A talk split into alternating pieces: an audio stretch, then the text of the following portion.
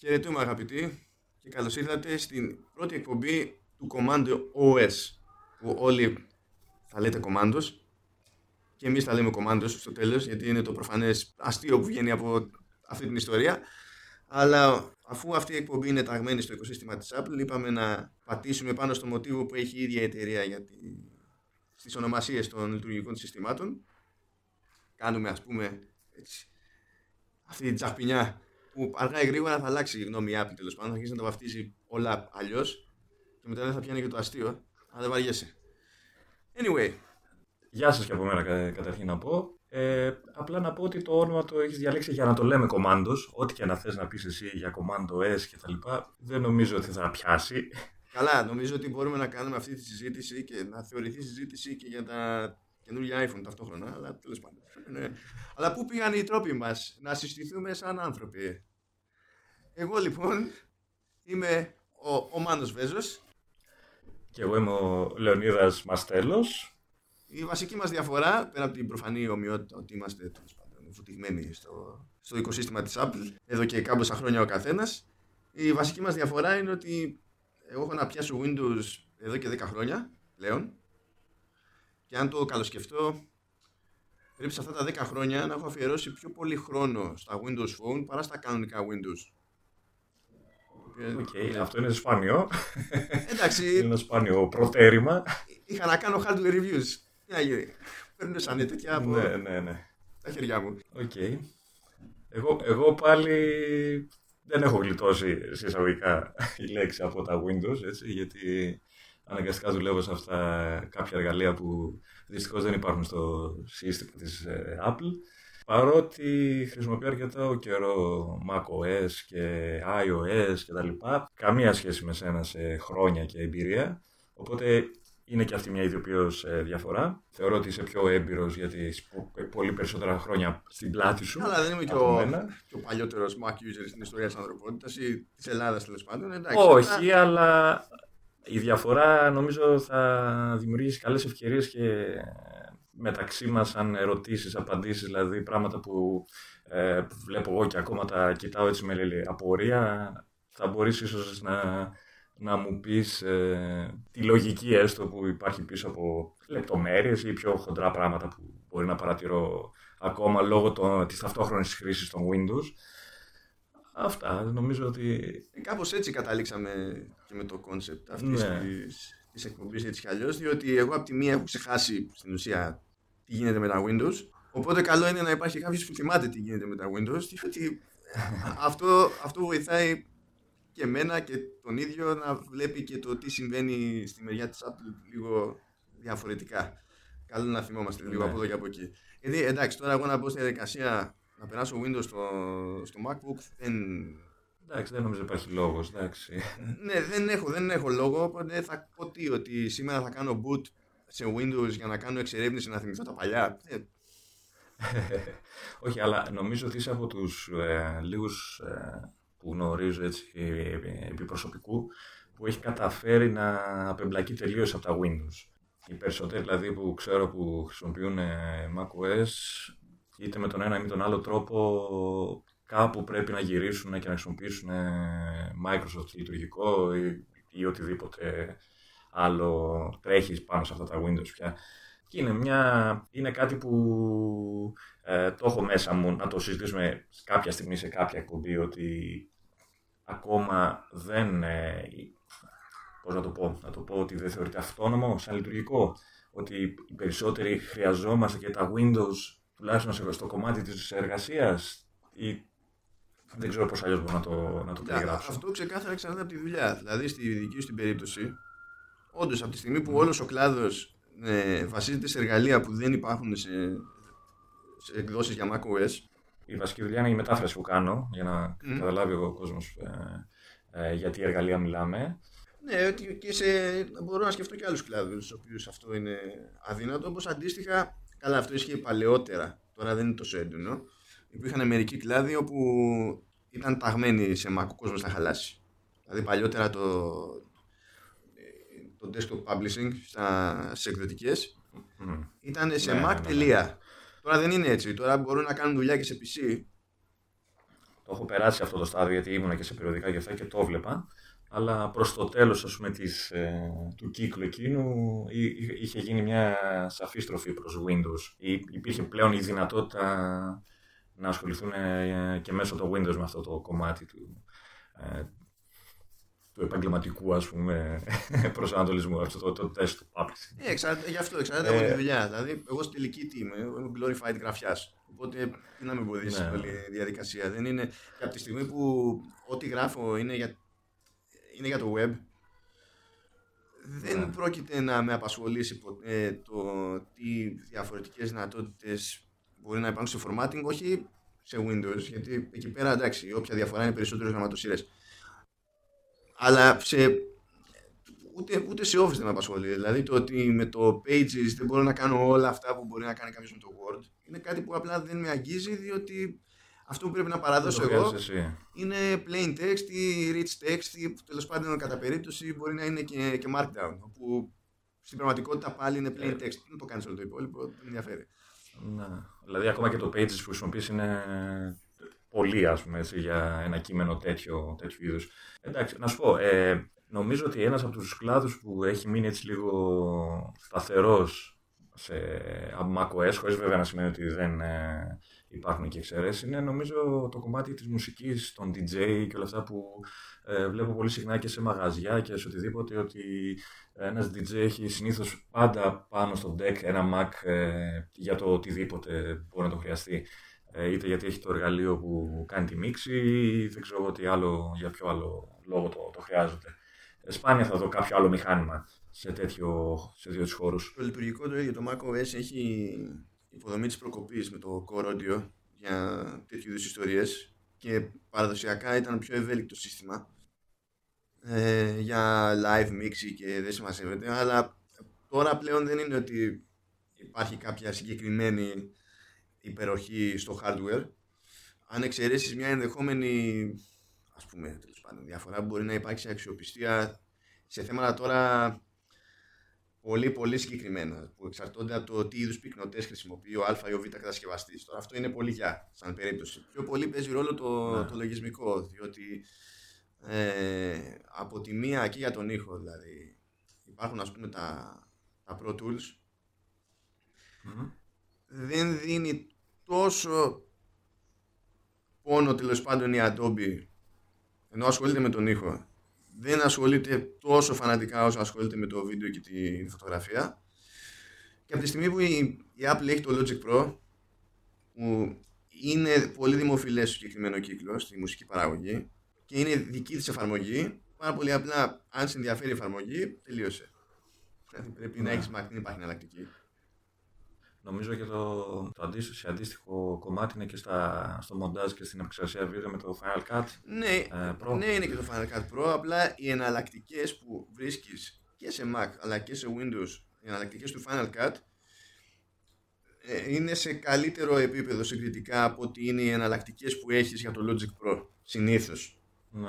Ναι, ναι, ναι. Οπότε μπορείς να τη βγάλεις και χωρίς. Δηλαδή, μπορείς να είσαι σε Windows και δεν χάνω τίποτα και είμαι ο καλύτερος. Δεν υπάρχει κάποιο πρόβλημα. Να πω κάτι στο άσχετο ότι σήμερα τυχαίνει η ηχογράφηση που κάνουμε να είναι την ημέρα που αν δεν αλλάξει κάτι σε λίγη ώρα θα σκάσει επίσημα και το macOS το Mojave Οπότε και γι' αυτό θα έχουμε κάτι να πούμε. Ε, ε, Επίτηδες δεν το έχω βάλει εγώ από την πέτα, νομίζω ότι το τρέχεις ε, από την αρχή. Ναι, ναι. Ε, οπότε θα έχουμε πάλι έτσι ένα, μια ενδιαφέρουσα στοιχομηθεία, ε, μιας και εγώ θα είμαι σε εισαγωγικά νέος χρήστης του καινούργιου λειτουργικού. Καλά, κοίτα. Οπότε και αυτό θα έχει ένα ενδιαφέρον. Κοίτα, ε, εσύ θα πάρεις πιο εύκολα χαμπάρι τώρα το ότι έχει αλλάξει. Διότι mm. το κακό με το να τρέχεις την πέτα είναι ότι ξεκινάς με, τα, με τις νέες λειτουργίες και τις όποιες βασικές διαφορές από τέλη Ιουνίου και μέχρι το Σεπτέμβριο έχεις ξεχάσει τι είναι καινούριο. Δηλαδή με εξαίρεση κάτι το... Ναι, έχεις αρχίσει και, και θεωρείς κάποια πράγματα δεδομένα πλέον που έχεις ξεχάσει ότι είναι καινούριο ουσιαστικά, έτσι. ναι, ναι, ναι. Δηλαδή με εξαίρεση το προφανές ότι είναι dark mode που δεν υπήρχε προηγουμένως, που είναι φως φανάρι, δηλαδή το θυμάσαι αυτό το πράγμα γιατί ποτέ σου δεν το είχες σε, σε macOS. το βλέπεις άλλωστε, το βλέπεις. ναι, ακριβώς. Ε, όλα τα υπόλοιπα είναι σχετικά. Δηλαδή και όταν βγήκε και το iOS 12 που ήμουνα και για αυτό στη, στην πέτα για να θυμηθώ ακριβώς τι είναι όντως νέο, κράτησα τέτοιο, κράτησα αντίγραφο από το release notes, από τα release notes για να υπάρχει ελπίδα. Αλλιώς δεν. δεν... Ε, στο iOS ακολουθώ και εγώ τις beta, ε, εδώ και κάμποσες εκδόσεις πίσω. Κυρίως ε, γιατί είναι πιο ασφαλές εισαγωγικά, δηλαδή αν γίνει κάτι στραβό, γιατί beta είναι έτσι, μην το, ε, μην το ξεχνάμε αυτό ποτέ. Καλά, ναι. Ε, είναι, δε, το, Mac, το Mac τον έχω και για δουλειά, οπότε ξέρεις, ε, είναι, επιστενεύουν λίγο τα περιθώρια. Ήδη την προηγούμενη φορά που είχα τρέξει beta έγινε κάποιο σκάλωμα, έτρεχα ευτυχώς το backup στο Mac και το restore είναι πλέον ε, μόνο θέμα χρόνου. Δηλαδή, απλά το αφήνεις και κάνει μόνο του τη μαγική δουλειά του restore, οπότε δεν είχα ουσιαστικό πρόβλημα. Αλλά γενικά, όταν το μηχάνημα είναι το κύριο μηχάνημα που δουλεύεις, ε, κάπως το σκέφτεσαι ε, και δεύτερη φορά να τρέξει μια beta πάνω του. Αλλά στο iOS, επειδή εντάξει, okay, πόσο στραβά πια να γίνει το οτιδήποτε, να, να, να, να μην μπορείς να πάρεις τηλέφωνο, ας πούμε.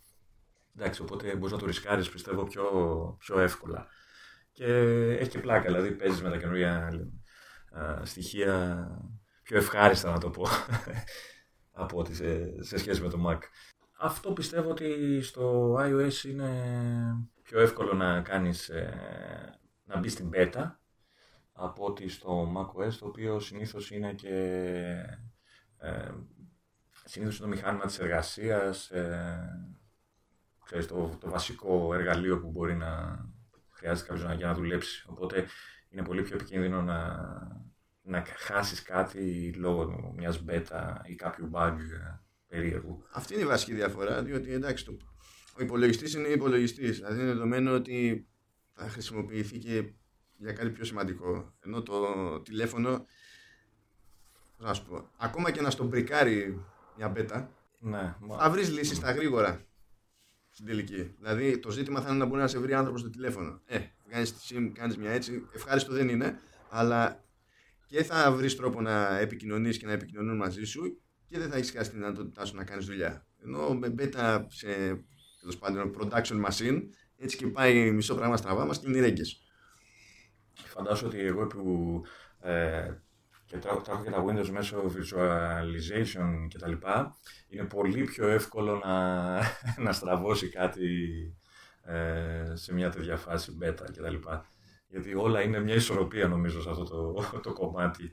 Ναι, μα και εγώ είχα θέμα, δηλαδή τώρα που κάνουμε και εμείς εδώ την ηχογράφηση, χρησιμοποιούμε συγκεκριμένο λογισμικό για τη, για τη δουλειά αυτή και γράφουμε εξ αποστάσεως. Δεν είναι ότι έχουμε μαζευτεί και οι δύο στο, στον ίδιο χώρο, σε ειδικά διαμορφωμένο στούντιο κτλ. Και για να γίνει όλο αυτό σωστά, υποτίθεται ότι γράφουμε ε, επικοινωνώντας μέσω, μέσω Skype. Ε, και για να πιάνεται ο ήχος έτσι όπως είναι από το Skype και να γλιτώνουμε τα, τα χειρότερα, χρησιμοποιούμε συγκεκριμένο λογισμικό. Αλλά όλο αυτό βασίζεται πάνω σε ένα plugin που σε όλη την περίοδο της beta απλά δεν είχε γίνει update για Mojave. Οπότε. Δεν λειτουργούσε απλά. Έτσι. Ναι, δηλαδή γινόταν η δουλειά με το Skype, αλλά κάθε φορά που ήταν να ξεκινήσω εγγραφή έπρεπε να κάνω reboot το, το Skype. Και σε άλλες εφαρμογές, δηλαδή θα μπορούσαμε υποτίθεται να κάνουμε τη βασική επικοινωνία μέσω FaceTime. Απλά δεν γινόταν. Δηλαδή τώρα με το, με το update στο plugin όλα ισχυώσανε, αλλά το update στο plugin έγινε σήμερα γιατί οι, οι τύποι πήγανε και το συνδυάσανε με το λανσάρισμα του Μοχάβε στην ουσία. Σου λέει να είμαστε έτοιμοι για το κανονικό του λανσάρισμα. Δεν είχαν ασχοληθεί. Νομίζω ότι, νομίζω ότι αυτό το συνηθίζουν πολύ. Δηλαδή περιμένουν τη, την κυκλοφορία για να βγει. Δεν ξέρω κιόλας αν υπάρχει κάποιο περιορισμός από την ίδια την Apple ε, στο submit των εφαρμογών ε, πριν την κυκλοφορία ενός επίσημου. Υπάρχει, υπάρχει. Μιας major release. υπάρχει. Ε, νομίζω στο iOS κάπου πήρε το μάτι μου ότι πριν κάποια εβδομάδα ότι επέτρεψε η Apple να, να βγουν οι πρώτες ε, iOS 12 εφαρμογές και τα λοιπά που, ξέρεις, που υποστηρίζουν ή που στηρίζονται σε κάποιες λειτουργίες καινούριε. Οπότε θεωρώ λογικό... Δεν σε αφήνει να κάνεις submit ε, πριν από κάποια συγκεκριμένη ημερομηνία για τις νέες εκδόσεις. Το μόνο που μπορείς να κάνεις δηλαδή είναι να έχεις νέα έκδοση αλλά σε testing. Αυτό γίνεται μέσω test flight, είναι με συγκεκριμένους χρήστες που έχεις διαλέξει εσύ ας πούμε. Είναι είναι άλλη ιστορία. Αλλά να σου αφήσει να κάνεις submit. Οπότε, οπότε, θεωρώ, οπότε θεωρώ ότι συγκεντρώνεται και πολύ όγκο δουλειάς για την ομάδα που το, και χειρίζεται όλο αυτό. Οπότε κάποιες καθυστερήσεις σε εκδόσεις ή δημοσίευση εφαρμογών νομίζω είναι φυσιολογικές. Ναι, αν και εντάξει, οι συνείδηση ύποπτοι προγραμματίζουν αναλόγως. Δηλαδή, όταν ο developer τώρα που είναι ταγμένος σε Mac, δεν μιλάμε τώρα για, για Google που βγαίνει ένα καινούργιο feature σε iOS και θέλει ένα μισό χρόνο να το πάρει χαμπάρι, που κάνει χίλια πράγματα, αλλά σε αυτά τα πράγματα είναι αντιγιά. όταν ε, ένας developer είναι ταγμένος σε iOS, macOS και τα λοιπά, ξέρει ότι θα έρθει ο Ιούνιος, θα παρουσιαστούν τα νέα λειτουργικά, θα φάει τη ζωή του σε workshops και πρέπει να μπει στη διαδικασία να υπολογίσει πώς θα διαλύσει το καλοκαίρι του εφόσον έχει λόγο να υποστηρίξει κάποια πράγματα εξ αρχής. Αν δεν το προγραμματίσει έτσι ο άλλος, γιατί όντως πρέπει να καθίσει να κάψει το καλοκαίρι του, ε, απλά δεν πρόκειται. Και τώρα νομίζω μπορούμε να περάσουμε και στο βασικό θέμα έτσι, της σημερινής εκπομπής που ήταν και μια ευχάριστη ε, πώς να το πω, ευκαιρία, όχι ευχάριστη, ευκαιρία σκέτο ότι πριν από κάποιες μέρες ε, ε, εμφανίστηκαν και τώρα ουσιαστικά κυκλοφορούν ε, τα καινούργια iPhone, Apple Watch κτλ. Οπότε είχαμε μια καλή ευκαιρία να, να βγάλουμε ένα επεισόδιο για, τα, για τις συσκευές που νομίζω ενδιαφέρουν τον περισσότερο κόσμο εδώ τα τελευταία χρόνια τουλάχιστον ε, από την Apple, έτσι, από τις συσκευές που κυκλοφορεί η ίδια η Apple. Ναι. Ε, για τα Mac, καλός ή κακός, αφορούν πιο εξειδικευμένο κοινό, πώς να το πω καλύτερα, πιο κομψά ίσως. Ναι, εντάξει, κοίταξε, για αυτό το θέμα θα γκρινιάξουμε με πρώτη ευκαιρία. ναι. είναι πολύ εύκολο. Είναι, είναι, ναι. Αλλά των ημερών είναι στην ουσία τα καινούργια iPhone και το, και το Apple Watch. Τώρα στην Ελλάδα δεν έχει γίνει ακόμα το λανσάρισμα. Δηλαδή τα τηλέφωνα έχουν βγει. Δεν έχει γίνει, όχι. Τα, ναι. Τουλάχιστον τα, τα ακριβότερα iPhone έχουν βγει ε, σε μεγαλύτερες αγορές από τις δικές μας. Ε, εμείς περιμένουμε τη σειρά μας στις 28 του μήνα που τότε θα πάρουμε και το, και το καινούριο Apple Watch. Σε αυτή την περίπτωση τέλος πάντων ήμασταν στο δεύτερο κύμα χωρών που παίρνουν τα καινούργια προϊόντα.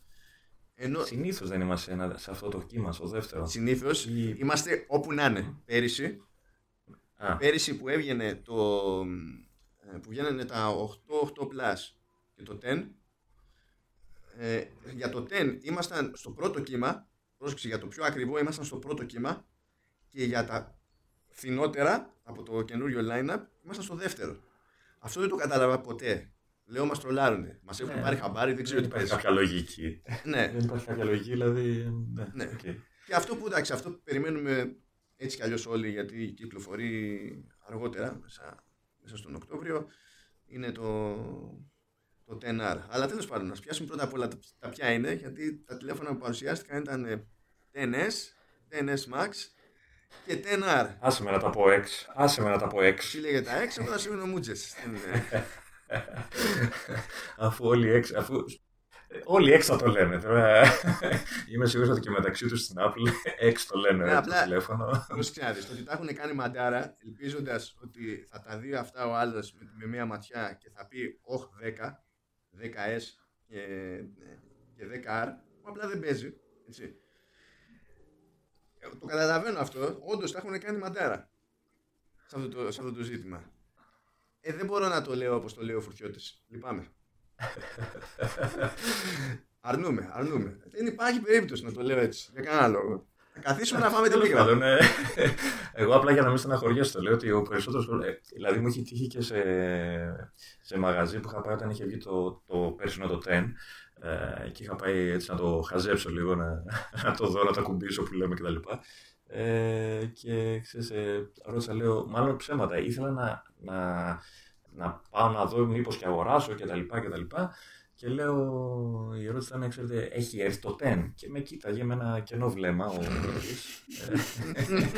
ε, ε, εννοείται το 6 μου λέει. Εκείνη που γυρνάς και λέει, ναι. να μου χάθεις να χάνεσαι.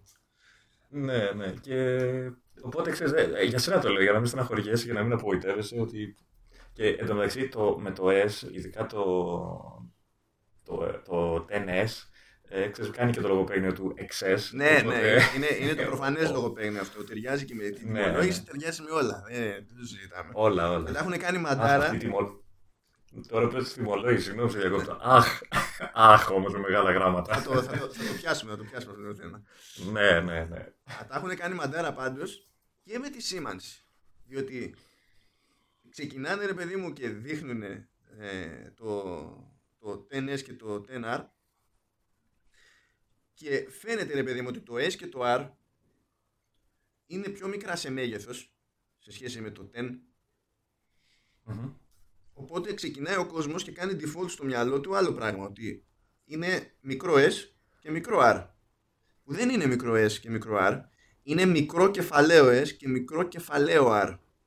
Αυτό υποτίθεται ότι είναι, ότι είναι το επίσημο στυλιζάρισμα και η θέση της Apple είναι ότι αν για κάποιο λόγο δεν μπορείτε, τουλάχιστον όταν αναφέρετε σε, στον τύπο, έτσι, που ο τύπος έχει λόγο να προσπαθεί να τα γράψει αυτά τα πράγματα σωστά. Ε, Πού το έχεις δει αυτό, δεν καταλαβαίνω. Είπα έχει λόγο, δεν υπάρχει την ικανότητα πάντα. έτσι, άλλο το ένα, άλλο το άλλο. Ε, σε αυτή την περίπτωση, λέει, αν δεν υπάρχει στο script, τέλος πάντων στη γραμματοσυρά που χρησιμοποιεί ο καθένας, η δυνατότητα για μικρά κεφαλαία, σε αυτή την περίπτωση το προτιμότερο είναι να χρησιμοποιούνται κανονικά κεφαλαία. Οπότε αυτός που είναι τέρμα λάθος είναι αν βάλει 10 και μικρό S δίπλα ή 10 και μικρό R δίπλα. Αυτό θεωρείται με τη μία λάθος. Βέβαια, το ότι χρειάστηκε κατόπιν εορτή να γίνει τέτοια επίσημη διευκρίνηση από την Apple δείχνει ρε παιδί μου ότι δεν, κάτι, δεν, δεν είχαν την επαφή που έπρεπε ότι, να σκεφτόντουσαν. Να σου πω ότι η ίδια επισήμανση έγινε και στο, ε, στο cloud της μετάφρασης γιατί ήρθε αυτή η οδηγία γιατί καταλαβαίνεις ότι επειδή περνάνε κείμενα Apple ε, και οτιδήποτε είδους, ε, έγινε άμεσα και αυτό. αυτό. Ακριβώς όπως το είπες. Έγινε οδηγία να προσέχουμε. Δηλαδή ακόμα και αν το, το αρχικό κείμενο το έχει λάθος, ότι εμείς ξέρεις πρέπει να το έχουμε στο μυαλό μας έτσι. Και μόνο το ότι χρειάζεται ε, να σου πει. Φορές... Μόνο που σου χρειάζεται να σου πει, να έχεις το νου σου σε περίπτωση που το αρχικό κείμενο το έχει λάθος, σημαίνει ότι ναι, ναι, ναι, ναι. πιο αργά όπως έπρεπε όλο αυτό. Ναι, και φαντάζομαι ότι ε, πολύ πιθανό το, το γράμμα το τελευταίο μετά το 10 ε, μπορεί να στη μετάφραση να εμφανίζεται σε tag που λέμε εμείς, σαν μεταβλητή ας το πούμε, που ξέρεις, αντικαθίσταται στο τέλος, στο τελικό κείμενο από το, από το σύστημα το, το δικό τους. Ε, οπότε ναι, υπάρχει κάποιο ζήτημα σε αυτό το θέμα.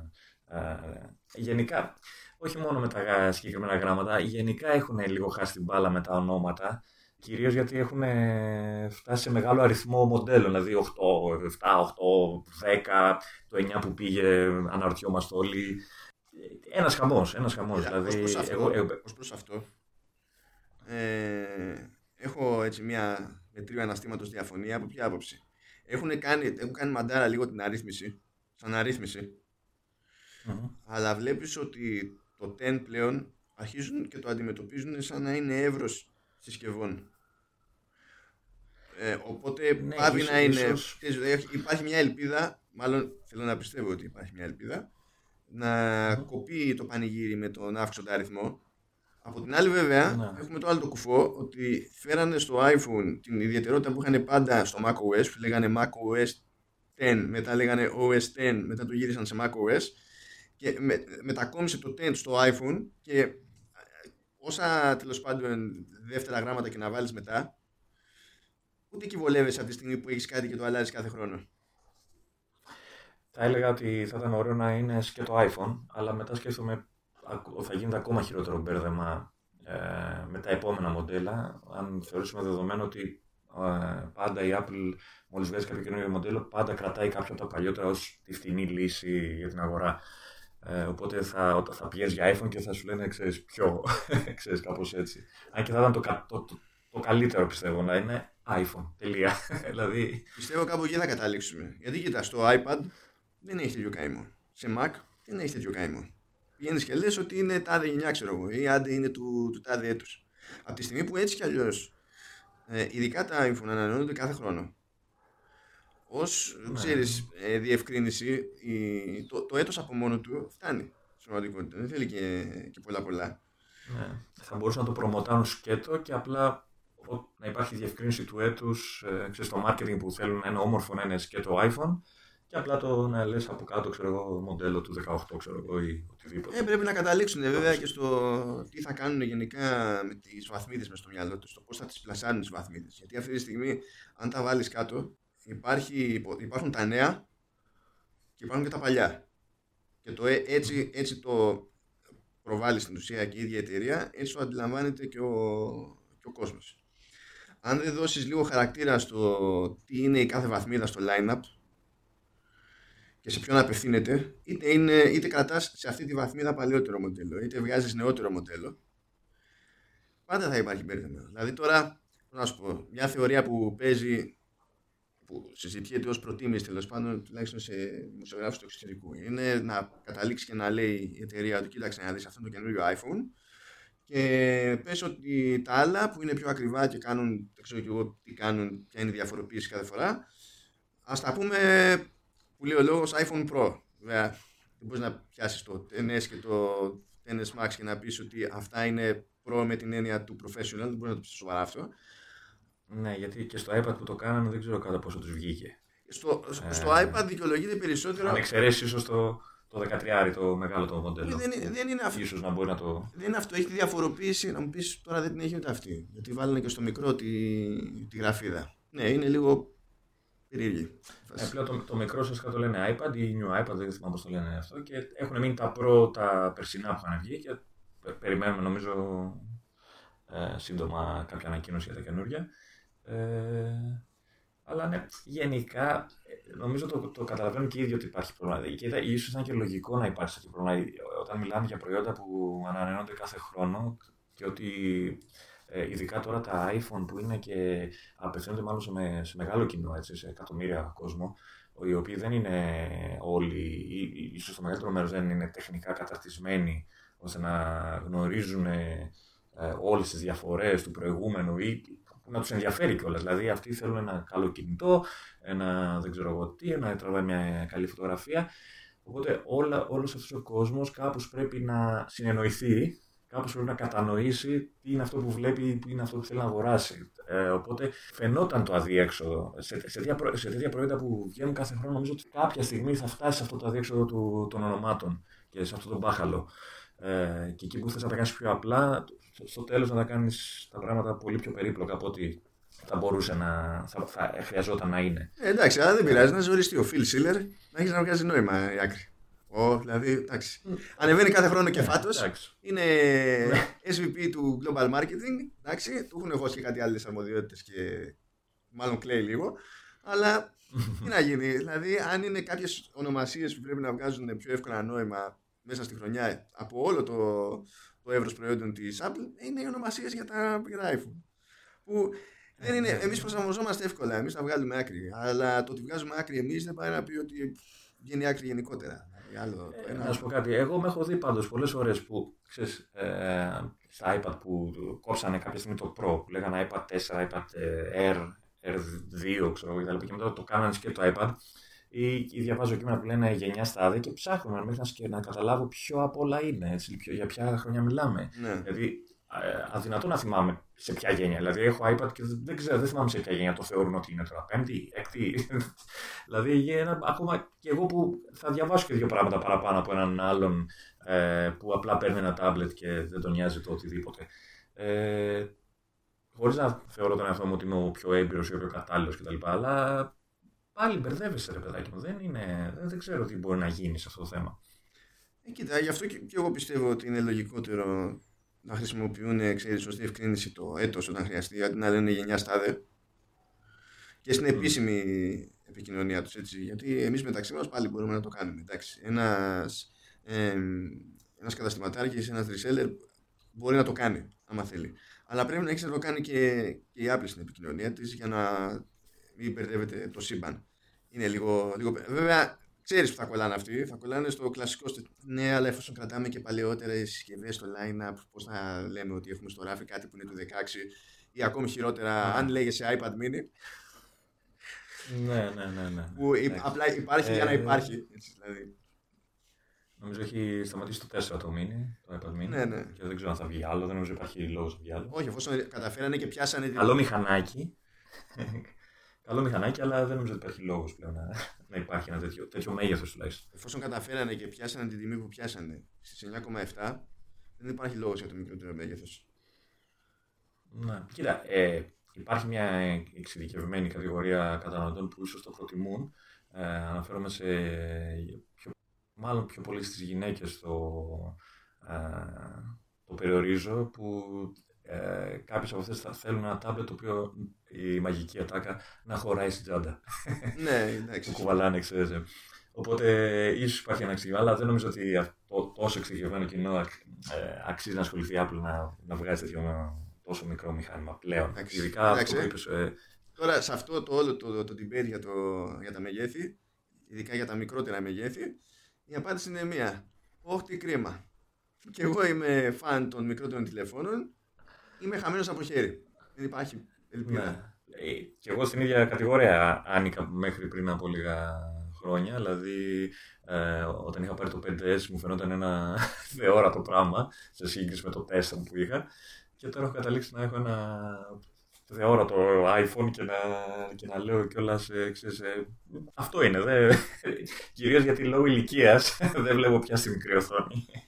Αλλά εντάξει, δεν είναι, νομίζω η τάση της αγοράς ε, μιλάει, θέλει, θέλει μεγάλες οθόνες. Αλλά ήταν, ήταν να μην κάνεις τώρα το, το άλμα σε, σε plus, διότι την επόμενη φορά που θα χρειαστεί να αλλάξεις τηλέφωνο και θα υπάρχει κάτι αντίστοιχο του 10S Max και συνειδητοποιήσεις ότι έχουν, πιάνουν, έχουν την ίδια, κατά βάση την ίδια διάσταση την οποία θα έχει συνηθίσει ήδη από το Plus αλλά θα έχει αισθητά μεγαλύτερη οθόνη θα πεις που θα πάω, θα πάω εκεί Ε, ναι, εντάξει, εννοείται. αυτό είναι το θέμα. Η ίδια Ε, λογική είναι και στο, και στο 10R που πάλι έχει το σουλούπι ενός Plus χοντρικά Νομίζω είναι πιο μικρό, νομίζω. Είναι λίγο πιο, είναι λίγο πιο μικρό. Είναι, είναι, είναι λίγο πιο μικρό, αλλά πάλι είναι σε λιμέρια, ξέρεις προς τα... Βασικά, ναι, γιατί από τη στιγμή που και πάλι είναι λίγο μεγαλύτερο από το 10 και το 10S, θα Νομίζω, πεις- έχω διαψεί ότι είναι κοντά, είναι κάπου ανάμεσα στο 8, όχι το Plus, το απλό 8. Και του 10, κάπου εκεί πρέπει νομίζω να παίζει σαν όγκος. Κάπου εκεί νομίζω το. κάπου εκεί πρέπει να είναι, ναι. Όχι, πρέπει να είναι, Ναι. όχι ψέματα, είναι λίγο μεγαλύτερο από το 10. Α, είναι λίγο μεγαλύτερο. Ε, ε, λόγω μεγαλύτερης οθόνης, γιατί είναι 6,1 νομίζω. ναι, αν υ- κάνω- υ- θυμάμαι υ- καλά. υπάρχει το περίεργο φέτος ότι παλιότερα ρε παιδί μου έλεγες ότι το βλέπω ότι είναι πιο μεγάλο, ότι πιάνει περισσότερο χώρο. Αυτό. Άρα θα είναι και το πιο ακριβό. Ναι. Ε, δεν είναι έτσι πλέον, διότι υπάρχει το 10S που έχει ένα, το μέγεθος του 10, υπάρχει το 10S Max που είναι ακόμη μεγαλύτερο και μέσα στη μέση κάθεται το 10R, το οποίο είναι φθηνότερο από το μικρότερό του 10S. Αυτό δεν υπάρχει τρόπος να το ακούσει άνθρωπος το έτσι και να του μείνει στη μνήμη. δηλαδή Ναι, ναι. είναι, είναι με τη μία μπέρδεμα. Ο πιο εύκολος διαχωρισμός πιστεύω είναι με τα υλικά. Λες ότι κοίταξε να δεις. Από, το καινούργια, από τα καινούργια μοντέλα το πιο προσιτό τέλος πάντων εντάξει, είναι σχετικός όρος, αλλά έστω ο- το πιο προσιτό είναι, είναι, αυτό, είναι το αλουμινένιο και το λιγότερο προσιτό είναι αυτό που έχει ατσάλι. Πάμε έτσι για να βγάζουμε Ναι. άκρη, αλλιώς θα βγάλουμε ποτέ άκρη. Δεν νομίζω ότι ένας ε, δεν θα βγάλει άκρη ούτε έτσι κάποιος που δεν ασχολείται τόσο. Όχι, ρε παιδί μου, αλλά τέλος πάντων είναι κάτι που μπορεί να βγάλει Πιο, άκρη. πιο στο μάτι. πολύ. Ίσως, ίσως το πιο εύκολο που μπορείς να πεις είναι ότι τα ακριβά έχουν διπλή κάμερα, το φτηνό έχει μονή, κάπως έτσι. Νομίζω αυτό είναι το μόνο που μπορεί να δει κάποιος ε, που δεν ασχολείται τόσο με, τα, με το hardware ε, σε, σε οποιαδήποτε συσκευή. Έτσι. Νομίζω αυτή είναι η πιο εμφανής ε, διαφορά και η οθόνη, αλλά εντάξει, για την οθόνη τη βλέπεις και εκείνη τη στιγμή που πας να τα αγοράσεις, τα πιάνεις στο χέρι σου, βλέπεις ποια είναι σε όλα. Είναι, είναι εδώ που τα λέμε, εντάξει, είναι και τα χρώματα, έτσι. Ναι, είναι και τα χρώματα, ναι. Να- Να κάνω και τη χαζή ερώτηση, τι στο καλό σημαίνει το R, Α, εντάξει. γιατί το, το, το S, πες ότι το καταλαβαίνω, ή μπαίνουμε πάλι, γυρνάμε πάλι στη μόδα των ε, μοντέλων, το- των χρονιών, των, ε, των ετών S, Ναι. που κάνανε, ξέρεις, ε, που βγαίναν τα πιο ε, γρήγορα αντίστοιχα περσινά μοντέλα, Ναι. αλλά το R, πού κολλάει; Είσαι έτοιμος; Διότι, Έχεις καμία ιδέα; διότι έχω την απάντηση. Οχ, να κάτσω δηλαδή. Ε, ε, το- κοίτα, αν γράψει τόση ώρα σε όρθιο, δεν σου φταίει κανένας. Αλλά ναι, οκ, λοιπόν. Ε, διότι στο αλφάβητο είναι το αμέσως προηγούμενο γράμμα του S. OK. Για να καταλάβεις πόσο κάφροι είναι. Ε, αυτό το έχεις διαβάσει αυτό, δηλαδή όντως αυτό ισχύει ή το ναι, ναι, ναι, εικάζεις; ναι, ναι, ισχύει Ότι- αυτό. Ισχύει. Οπότε είναι και πιο μικρό μοντέλο, δηλαδή πιο φτηνό και καλά προηγείται και μετά Ναι, είναι με- ανεβάζει, είναι με τη ανεβαίνουμε λογική επίπεδο και ότι- πάμε στο S. Είναι με τη λογική, ξέρεις, ότι όταν προχωράς στο αλφάβητο, είναι σαν να κινείσαι, ε, ξέρεις, να πηγαίνεις με σειρά, Αύξουσα αύ- σειρά. αύξουσα σειρά, ναι. Οπότε, αν το έβλεπες, ξέρεις, και για εποχές που χρησιμοποιούσαμε αλφάβητο για να μετρήσουμε, ας πούμε, ας το πάρουμε έτσι. Οπότε, το R είναι μικρότερο νούμερο, κατά μία έννοια, Μμ, ναι. και πηγαίνει κάπως έτσι. Εντάξει, δηλαδή, ε, του έσφυγα το, χε- το χέρι Έχει. όποιου το, το σκέφτηκε αυτό το πράγμα, γιατί είναι, έχει, έχει μια ποιότητα η καφρίλα αυτή. Εντάξει, έχει μια λογική, είναι η λογική της Apple σε πολλά σημεία.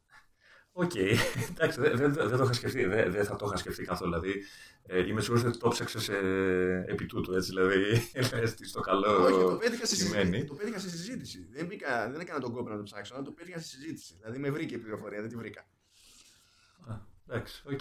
Αλλά τι να πεις. Μου έλυσες λοιπόν μια μεγάλη απορία σήμερα. Τώρα εντάξει, εκεί που αυτό το χέρι δεν θα, που δεν θα έσφυγα είναι όποιου τέλος πάντων είπε το Max στο μυαλό του. Ε, ναι, προφανώς θέλανε να το διαφοροποιήσουν από το Plus. Ναι, αλλά δεν υπάρχει Ε, τρόπος δηλαδή στο αυτή να κάνει το Max να, ακούει, να ακούγεται πιο cool από το Plus. Και δεν έχει να κάνει με το τι σημαίνει η κάθε λέξη. Είναι το ηχητικό της υπόθεσης. Το Max ακούγεται Εντάξει, πιο, τώρα- πιο άχαρο, πιο επιθετικό επειδή έχει το X μες στη μέση. Και το, η επιθετικότητα έχει νόημα σε κάποια μοντέλα που προσπαθούν να πουλήσουν και επιθετικότητα. Όταν ε, έχεις ένα μοντέλο που στην ουσία είναι ο ορισμός του, του super premium και γι' αυτό κινείται και στις τιμές που κινείται γιατί πλέον αν τα βάλεις κάτω το 10R χοντρικά έτσι είναι το default iPhone σε επίπεδο τιμής που προηγουμένως ήταν για τα Plus στην ουσία Μμμ. και τα 10S και 10S Max όπως ήταν και πέρυσι το 10 είναι μια ακόμη πιο premium κατηγορία πηγαίνει και κάνει αυτό το περίεργο διαχωρισμό Ναι. και αυτό είναι που δεν μπορεί να χωνέψει ο περισσότερος κόσμος όταν ορίεται για τις τιμές διότι ναι, προφανώς είναι πάρα πολλά τα λεφτά. Δεν πρόκειται κανένας να πει ότι είναι λίγα. Δηλαδή είναι τα, λεφ- είναι τα λεφτά πολλά ακόμα και σε χώρες που είναι συνηθισμένες σε άλλο βιωτικό επίπεδο, σε άλλους μισθούς. Ε, είναι ποσά που αγοράζεις ε, λάπτοπ και μάλιστα και, άμα μιλάμε για το Mac, και λάπτοπ αξιώσεων, έτσι, δηλαδή... Ναι, Ε, δείχνει να έχουν ξεφύγει λίγο στο θέμα. Καταλα... Θα... Ξέρω τι θα μου πεις, καταλαβαίνω που θα το δικαιολογήσεις, στα υλικά και στα... το τι προσφέρει. Όχι, δεν είναι. δεν- Αλλά- Δεν χρειάζεται να πας εκεί. Δεν νομίζω ότι πλέον είμαστε σε αυτό το επίπεδο. Καταλαβαίνω και τη διαφωνία των υπολείπων, δηλαδή σαν ποσό μόνο του τρομάζει.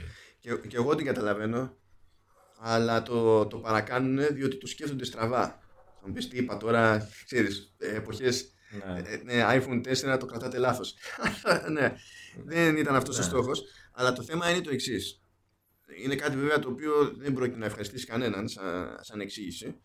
Αλλά δεν το κάνει λιγότερο πραγματικό.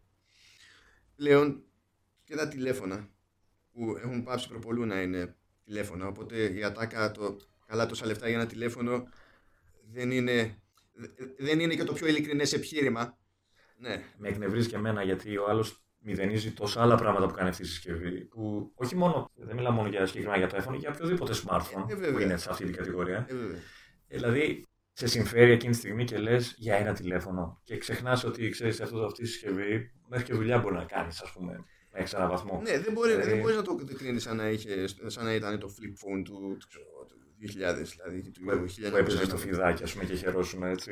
Ναι, και από τη στιγμή που σε αγορές του κόσμου όπως ασιατικές αυτό είναι το, ο βασικός τους υπολογιστής διότι δεν έχουν τόσο πολύ νοοτροπία του PC και γι' αυτό είχαν πάντα, πάντα είχαν προτίμηση και στις μεγαλύτερες οθόνες διότι σου λέει ότι αν να σκάσω λεφτά θα σκάσω λεφτά σε αυτό ε, δεν θέλω να κάθομαι να βγάζω τα μάτια μου θέλω να έχω μια, μια άνεση Αυτή, ουσιαστικά αυτοί ψάχνουν μια συσκευή που να κάνει σχεδόν τα πάντα. Έτσι, δηλαδή να είναι κινητό, να είναι και ε, λίγο κομπιούτερ, να είναι και λίγο. ναι, Δεν ξέρω εγώ τι άλλο. Ενώ στη Δύση που θεωρούμε αυτονόητο ότι θα χρειαστούμε κάποιο είδους PC, Και θεωρούμε ταυτόχρονα αυτονόητο ότι χρειαζόμαστε και κάποιο είδους smartphone ε, γιατί πρέπει να συνεχίσουμε να είμαστε online και να μπορούν να μας βρουν. Ε, παλιότερα θα, θα θέλανε όλοι να μας βρουν με τηλέφωνο. Τώρα, Ναι. αυτός που θέλει να σε βρει δεν είναι δεδομένο ότι θα προσπαθήσει να σε βρει με τηλεφώνημα κανονικό. Ε, μάλλον το έχει γύρει, γύρει τελείως το. Δηλαδή, Ναι, δεν νομίζω ότι πλέον η πρώτη λύση κάποιου να πάρει τηλέφωνο κάποιον άλλο. Ε, δηλαδή, το, το κοιτάω και από μένα όταν θέλω να επικοινωνήσω με κάποιον που δεν έχω πολύ τακτικές επαφές ή έχω, έχω τακτικές, αλλά όχι τόσο όσο να έχω την άνεση. Ε, πάντα η πρώτη μου σκέψη είναι ξέρεις, μην, μην ενοχλήσω. Δηλαδή, ξέρεις, πάρεις τηλέφωνο σε ώρα που κάνει κάτι, δουλεύει ο άνθρωπος. Δηλαδή, στέλνεις ένα μήνυμα, ένα messenger που λέγαμε, ή δεν ξέρω εγώ τι άλλο μπορείς να στείλεις. ε, παιδιά, όχι άλλο Messenger, Ε, δεν στα- αντέχω, δηλαδή αλήθεια. αλήθεια. Δηλαδή, ψάχνω τρόπο να γλιτώσω από το Facebook Messenger και δεν. Ω, Ναι, ναι, ναι, ναι, μαζί σου, μαζί σου. δεν- Μαζί σου. Και, δεν είναι ε, αστείο. γενικά όλες οι λύσεις τύπου Viber, οι οποίες δυστυχώς ε, ε, είναι, είναι αναγκαστικές, ε, υποχρεωτικές μάλλον, γιατί ε, το iMessage είναι μόνο από iPhone σε iPhone. Ναι, καλά, Άλλη εντάξει. συζήτηση μπορούμε να, να κάνουμε. Καλά, κοίτα, δεν έχω καημό γιατί κάποιος δεν μου στέλνει iMessage. Εντάξει, οκ. Και καταλαβαίνω κάποιες περιπτώσεις. Δηλαδή, αν θα πάω ένα ταξίδι, θα είναι για δουλειά και θέλει εκείνη, εκείνος που το οργανώνει να μπορεί να ειδοποιήσει μονομιάς τους, τους δημοσιογράφους ναι, σε αυτές τις περιπτώσεις θα μας πούνε παιδιά κατεβάστε WhatsApp έχω φτιάξει group Ναι. ό,τι είναι τέλος πάντων να ξέρω ότι θα στείλω σε μια μεριά να μην ψαχνόμαστε, γιατί Ναι. μερικές φορές πρέπει να συνεννοηθούμε άμεσα για το πού θα βρεθούμε, πώς θα βρεθούμε, τι θα κάνουμε, κάποια τέτοια πράγματα που δεν είναι το ίδιο γρήγορη φάση με email, ας πούμε. Εντάξει. Εκεί το καταλαβαίνω. Αλλά μόλις τελειώσει η υποχρέωση αυτή, ξέρει και η εταιρεία και ξέρουμε και εμείς ότι θα εξαφανίσουμε το WhatsApp από τα τηλέφωνα, γιατί δεν είναι αστείο. δεν θέλουμε ε, Ναι. να βαράνε 15.000 πράγματα κάθε φορά. Κοίτα, εγώ ας πούμε ε, ε, είχα Viber, το είχα κλείσει, το είχα, είχα διαγράψει λογαριασμούς και τα λοιπά, γιατί εντάξει, ε, ο περισσότερος κύκλος μου, ο κοντινός τουλάχιστον, ε, έχει κάποιο είδους iPhone, οπότε καλυπτόμαστε με τα e-message και τα λοιπά. Αλλά έχω ανθρώπους που θέλω να μιλάω και είναι σε Android, οπότε το Viber είναι μια πιο γενική λύση. Ε, εντάξει, το, το ιδανικότερο θα ήταν να μπορούν με κάποιο τρόπο όταν στέλνω iMessage να μεταφράζεται ταυτόχρονα να πηγαίνει σε Viber ή κάπως να γίνει συμβατό όλο αυτό το θέμα. Ε, ξέρω ότι δεν γίνεται και ξέρω ότι δεν θέλουν να γίνει κιόλας, δεν, δεν τους συμφέρει να γίνει κάτι τέτοιο. Ε, αυτές οι, οι εφαρμογές νομίζω είναι αναγκαίο κακό. Ε, για περιπτώσεις όπως αυτή που περιέγραψες πριν ή αυτή που λέω εγώ τώρα. Ναι, απλά ξέρεις τι γίνεται. Ναι, είναι ναι. ότι δεν, η αγορά δεν πηγαίνει απαραίτητα να διαλέξει μια-δυο εφαρμογές που είναι οι πιο αξιόπιστες και να πεις εντάξει, δεν θα τη βγάλουμε με μία. Είναι δεδομένο ότι δεν πρόκειται να τη βγάλουμε με μία για, για μέσα. ναι. Αλλά τρώμε και κάτι βλάκιε. Δηλαδή το να σου σκάει άνθρωπος στα σοβαρά για δουλειά στο Facebook Messenger είναι για σφαλιάρα. Εντάξει, θα πεις ως το τηλέφωνο υπάρχει εφαρμογή. Ναι, στο τηλέφωνο δεν θέλω να προσπαθώ να συνεννοηθώ γραπτός ε, για δουλειά στα σοβαρά μέσω Messenger. Στο PC πρέπει να πάω όπου κι αν είμαι και να ανοίξω, να ανοίξω το Facebook μόνο και μόνο για αυτή την ιστορία που και σαν Messenger έχει άθλιο interface. Και καθόμαστε και παιδευόμαστε χωρίς λόγο. Δηλαδή υπάρχουν. Είναι χίλιες φορές WhatsApp στην τελική, χίλιες φορές Viber, για μένα χίλιες φορές πάνω απ' όλα Telegram για τέτοιες ιστορίες. Που έχει βγει πολύ πιο αξιόπιστο και εξωπραγματικά γρήγορο. Α, Οπότε πηγαίνουμε, στην ουσία είναι το, το κλασικό ότι κερδίζει η ευκολία. Επειδή λιώνουν όλοι στο Facebook, «Ω, θα στείλω στον άλλον μέσω Facebook. Έχω αρχίσει και λέω δηλαδή σε ανθρώπους ότι παιδιά, κοιτάξτε να δείτε, όταν θα μου στέλνετε σε Messenger και έχετε τη- την ελπίδα να το πάρω χαμπάρι σε σχετικά μικρό χρονικό διάστημα, the joke's on you. ναι. γιατί δεν το παρακολουθείς ουσιαστικά, δεν το έχεις ε, Ναι. ενεργό. Ναι. Είναι, είναι, είναι τόσο απλό. Δηλαδή θα, θα ακούσω την ειδοποίηση στο τηλέφωνο και το μυαλό μου θα κάνει default στο όχι. Ναι, ναι, είναι άλλη η προτεραιότητα που έχεις στο μυαλό σου. Ναι. Ναι, κατευθείαν. Από τη στιγμή που ε, είμαστε σε δουλειές που παλεύουμε ας πούμε, για πάντα με το, με το inbox, δηλαδή αυτή τη στιγμή που μιλάμε, εγώ κάθομαι και έχω στο, στο inbox από mail που δεν έχω δει για να διαχειριστώ με οποιοδήποτε τρόπο ακόμα, παρότι μέσα στην ημέρα κάνω έτσι κι αλλιώς όλη αυτή την idea, είμαι με, με 29 mail. Εντάξει. Να υποθέσω δεν είναι τίποτα σε διαφημιστικό και spam και δεν, δεν συμμαζεύεται. Όχι, αυ, αυτό, όλα- εκείνη που έχουμε φτάσει αφού έχω σβήσει αυτά που είναι ξεκάθαρα άχρηστα. Ναι. Δεν το συζητάμε. Δεν, δηλαδή, δεν, όταν έχεις να ασχοληθείς με όλα αυτά και σου σκάει ο άλλος στο Messenger, θα πεις ναι, οκ, δεν με νοιάζει. Ε, ναι, εδώ κυνηγάμε άλλα για άλλα. Που, για να σου έχει στείλει ο άλλος mail και να είναι από εταιρεία ή δεν ξέρω και εγώ τι, από agency κτλ. Μάλλον, μάλλον πρέπει όντως να πάρεις χαμπάρι τι γίνεται. Όταν σου βαράμε στο Messenger, Ναι. μπορεί να είναι Ναι, γιατί- κάποιος τύπος σε ελληνική εταιρεία που νομίζει ότι έτσι γίνεται η δουλειά. Μπορεί να είναι η θεία σου, μπορεί να είναι ο ξάδερφός Ναι, σου. ναι, ναι, ναι. Ο, ο οποιοδήποτε τέλος πάντων. Ναι. Ναι, και λέει, δεν πρόκειται. Δεν είναι, είναι αδύνατο να το πάρεις το σοβαρά εκείνη τη στιγμή. Θα το βάλεις στο μυαλό σου ότι είναι σίγουρα προτεραιότητα, ρε παιδί μου. Αλλά τέλος πάντων, κάτσε γιατί ξοκύλαμε λίγο. Έχουμε μια. ε, Λίγο, λίγο, ναι. Το... Αλλά αυτό είναι και το ωραίο σε μια τέτοια συζήτηση. Έτσι, ότι μπορείς να ξεφύγεις ευχάριστα, ας το πούμε. Ε, ναι. Απλά να μην το παρακάνουμε. Παράπονο δεν έχω. Έχουμε μια τάση μεταξύ μας. Μεταξύ μας έχουμε μια τάση έτσι να πιάνουμε χίλια πράγματα όταν συζητάμε. Δεν πειράζει. Έχουμε Ε. ξεκινήσει με την ελπίδα να τις κάνουμε περίπου ωρίε αυτές τις εκπομπές. Θα καταλήξουμε να τις κάνουμε τρει ώρε. Δεν υπάρχει κανένα πρόβλημα, πιστεύω. Εντάξει, ναι. Και θα τις ακούμε μόνοι μας. Α, ο, μην υποτιμάς το, τον απανταχού μαζοχισμό.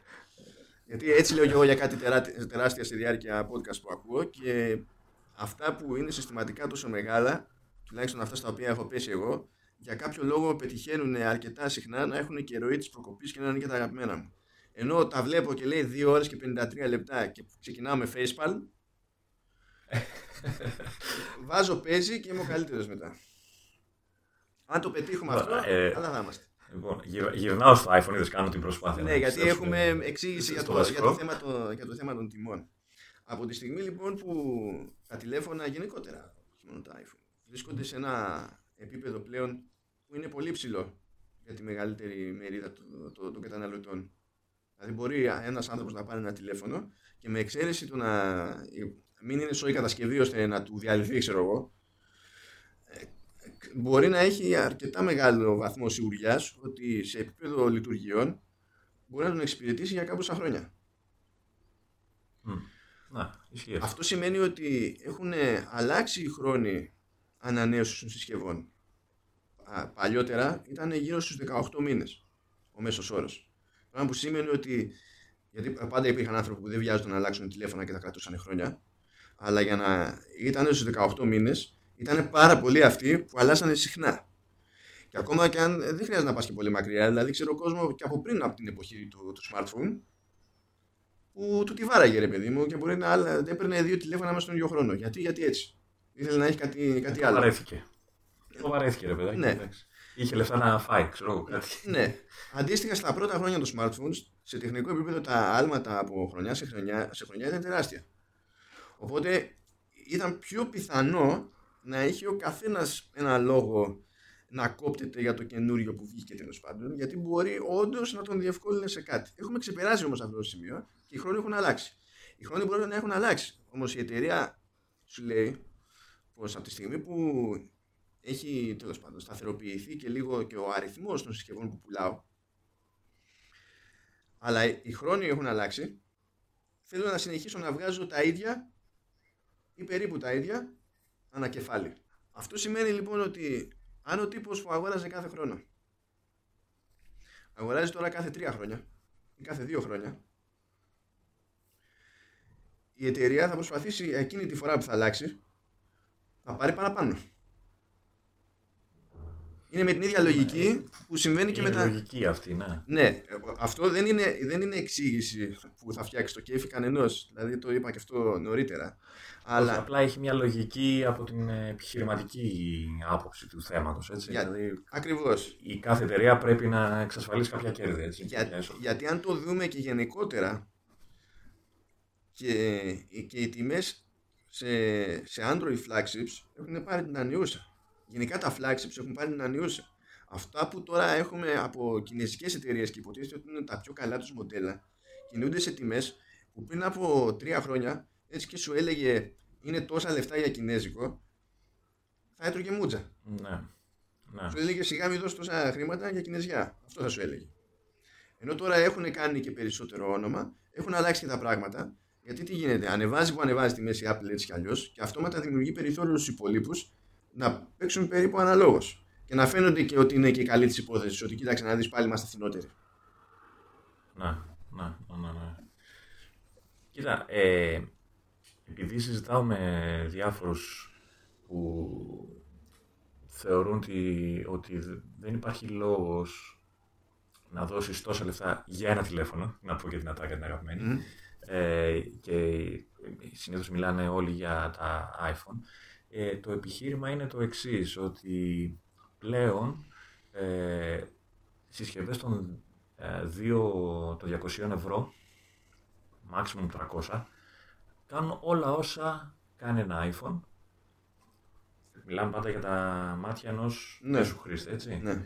Ή τέλος πάντων κάνει όλα όσα ενδιαφέρουν το συγκεκριμένο χρήστη. Δηλαδή θα μπει στο Facebook, θα στείλει κανένα email, θα μιλήσει στο Skype ή στο οποιοδήποτε. Ε, οπότε και είναι λογικό αυτό που λέει ότι δεν υπάρχει λόγος να πάρω το iPhone το οποίο ναι είναι το καλύτερο, είναι, το καλύτερο, είναι πολύ καλό, είναι, έχει δεν ξέρω εγώ τι τα υλικά του, το ένα του, το άλλο του κτλ. Για μένα, για τον αντίστοιχο δηλαδή μέσο χρήστη, δεν υπάρχει λόγος να επενδύσω σε κάτι τέτοιο. Ειδικά όταν αυτός ο χρήστης ε, έχει μια σχέση μίσους με το κινητό, με την έννοια ότι ε, θα το πάρει, θα το δεις σε λίγο πεταμένο παρακάτω, ξέρεις, ε, γιατί Καλά. θα δεις και το Καλά, αυτό είναι, αυτό, σφενδόνι είναι σου δικό, πουθενά. αυτό είναι δικό του θέμα. Δεν του κανένα. Ή θα το δεις στα χέρια του τετράχρονου που θα θέλει να παίξει το οποιοδήποτε Subway Surfers κτλ. Ε, οπότε σου λέει να δώσω εγώ τώρα ένα χιλιάρικο και πλέον και παραπάνω πλέον με τα καινούργια μοντέλα ε, και να το κλαίω ή να αγχώνομαι μη γρατζουνιστεί μη σπάσει μη κάνει. Ε, δεν τα δίνω. Θα δώσω με 200 ευρώ όσο αντέξει. Θα κάνω αυτά που έτσι κι αλλιώς θα έκανα και με το πιο ακριβό. Ε, αν χαλάσει, οκ, ήταν 200 ευρώ, άμα σφιχτούμε λίγο, θα βγει πιο εύκολα το ε, επιπλέον κόστος. Είναι ένα επιχείρημα το οποίο εγώ, εγώ προσωπικά δεν μπορώ να το α, αντικρούσω εύκολα, παρόλο που α, αγοράζω πιο ακριβά κινητά συνήθως. Μα ε, Ε, ανάλογα με την περίπτωση δεν έχει νόημα να το αντικρούσεις. Δηλαδή, ε, εφόσον η χρήση που κάνει κάποιος είναι τέτοια που όντως καλύπτεται και δεν έχει κάποια κουφή επιδίωξης τέλος πάντων ώστε να νιώθει ότι περιορίζεται σε κάτι, τότε ναι. Είναι απολύτως λογικό αυτό το πράγμα, καμία αντίρρηση. Αν όμως όλη η, αν- η- η αντίθεση στηρίζεται στο ε, και ένα τηλέφωνο 200 ευρώ μπορεί να κάνει το ίδιο πράγμα, γενικά και αόριστα, αυτό είναι χαζομαράλι. Γιατί τώρα, άμα πάρεις το, το κλασικό, άμα πάρεις ένα τηλέφωνο που κάνει 2 και 3 εκατοστάρικα και ένα τηλέφωνο που κάνει ένα χιλιάρικο και τραβήξει μία φωτογραφία, είναι η μέρα με τη νύχτα. Αυτός που δεν ενδιαφέρεται για, το, για τη φωτογραφία, τόσο ώστε να τον νοιάζει αυτή η διαφορά, καλά κάνει και δεν ασχολείται με τέτοιε τιμές. Όμως, κακώ κάνει που θέλει οπωσδήποτε να κάνει όλους τους υπολείπους να, να πιστέψουν και να, και να παραδεχτούν ότι είναι ίσα και ομοία. Ε, δεν είναι.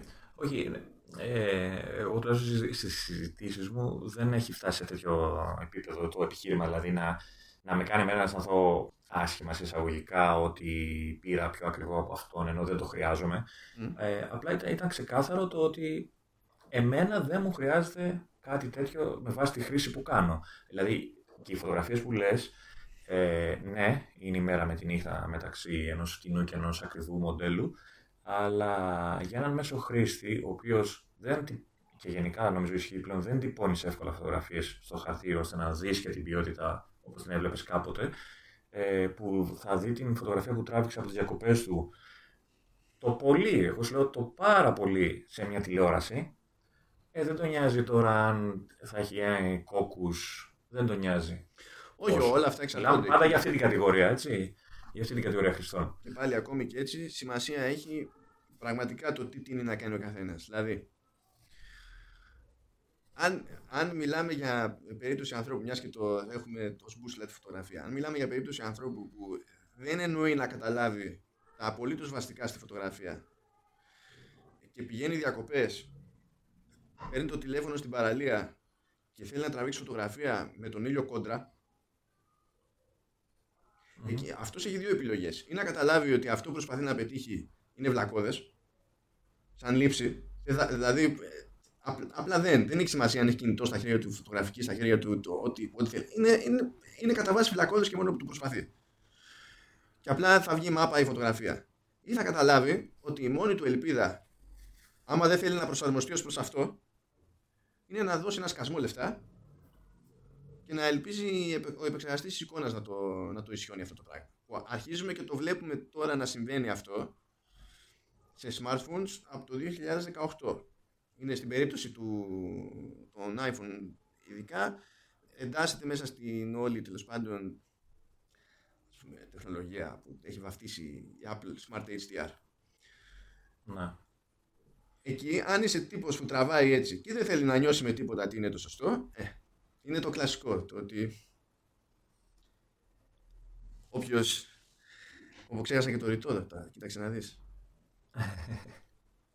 Όποιος δεν θέλει να ζυμώσει 40 χρόνια κοσκινίζει, κάτι τέτοιο. Ε, μέχρι να το θυμηθείς. Ναι, ε, ό,τι, ό,τι. Απλά νομ... δεν ξέρω, δεν ξέρω. Ε, ειδικά στη φωτογραφία.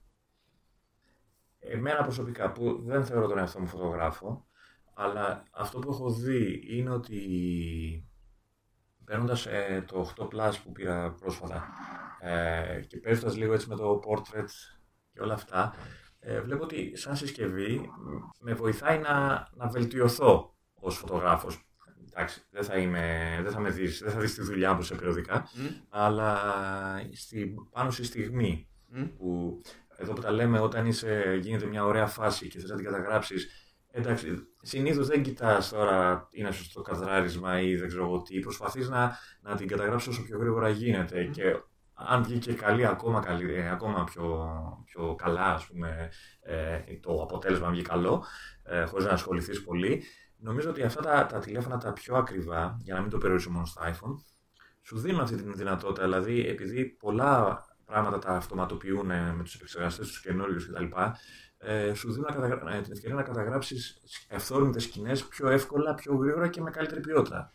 Ε, ναι, είναι, συνδυα... είναι συνδυασμός πραγμάτων γιατί και καλύτερα οπτικά έχουν και καλύτερους αισθητήρες έχουν και γι' αυτό μπορούν να λειτουργήσουν καλύτερα σε χαμηλότερο φωτισμό. Είναι ό,τι ίσχυε γενικότερα στις φωτογραφικές μηχανές οποιοδήποτε είδους. Είτε μιλούσαμε για compact, είτε μιλούσαμε για τις λεγόμενες τέλος πάντων να τι κάνει prosumer, είτε μιλάμε για, για mirrorless, DSLR και ό,τι θέλει ο καθένας. Το μέγεθος του pixel και το μέγεθος του αισθητήρα παίζουν ρόλο και όσο μεγαλώνουν αυτά τα πράγματα και όσο πιο φωτεινοί γίνονται εντός και των εισαγωγικών οι φακοί ε, και παίζουν με, τα, με ανοιχτά διαφράγματα, τόσο λιγότερο φως χρειάζεσαι για να βγάλεις σωστή φωτογραφία, άρα τόσο καλύτερα μπορείς να τα πας σε δύσκολες ε, περιστάσεις. Και αυτό το πράγμα υπάρχει λόγος που είναι ακριβό στη φωτογραφία γενικότερα και δεν θα γινόταν να μην είναι ακριβότερη υπόθεση και στην περίπτωση του, του smartphone. Το οποίο smartphone πλέον έρχεται και παίζει το, το ρόλο που είχε παλιότερα η Compact. Δηλαδή, λίγο να σε νοιάζει η φάση. Αν ήσουν άνθρωπος που παλαιότερα δεν θα έδινε 80 ευρώ για να πάρει μια φωτογραφική μηχανή τσέπης, αλλά θα έδινε 2 και 2,5 και 3 εκατοστάρικα. Αν είσαι δύο άνθρωπος, κάνεις κολοτούμπες τώρα που μπορείς να τη, να τη βγάλεις σε μεγάλο βαθμό με το τηλέφωνο. Κοίτα, ε, να πω την αλήθεια, ε, είναι καλύτερα από compact. Γιατί είναι αυτό που λέει και η Apple, ε, η καλύτερη φωτογραφική μηχανή είναι αυτή που έχεις πάντα πάνω σου.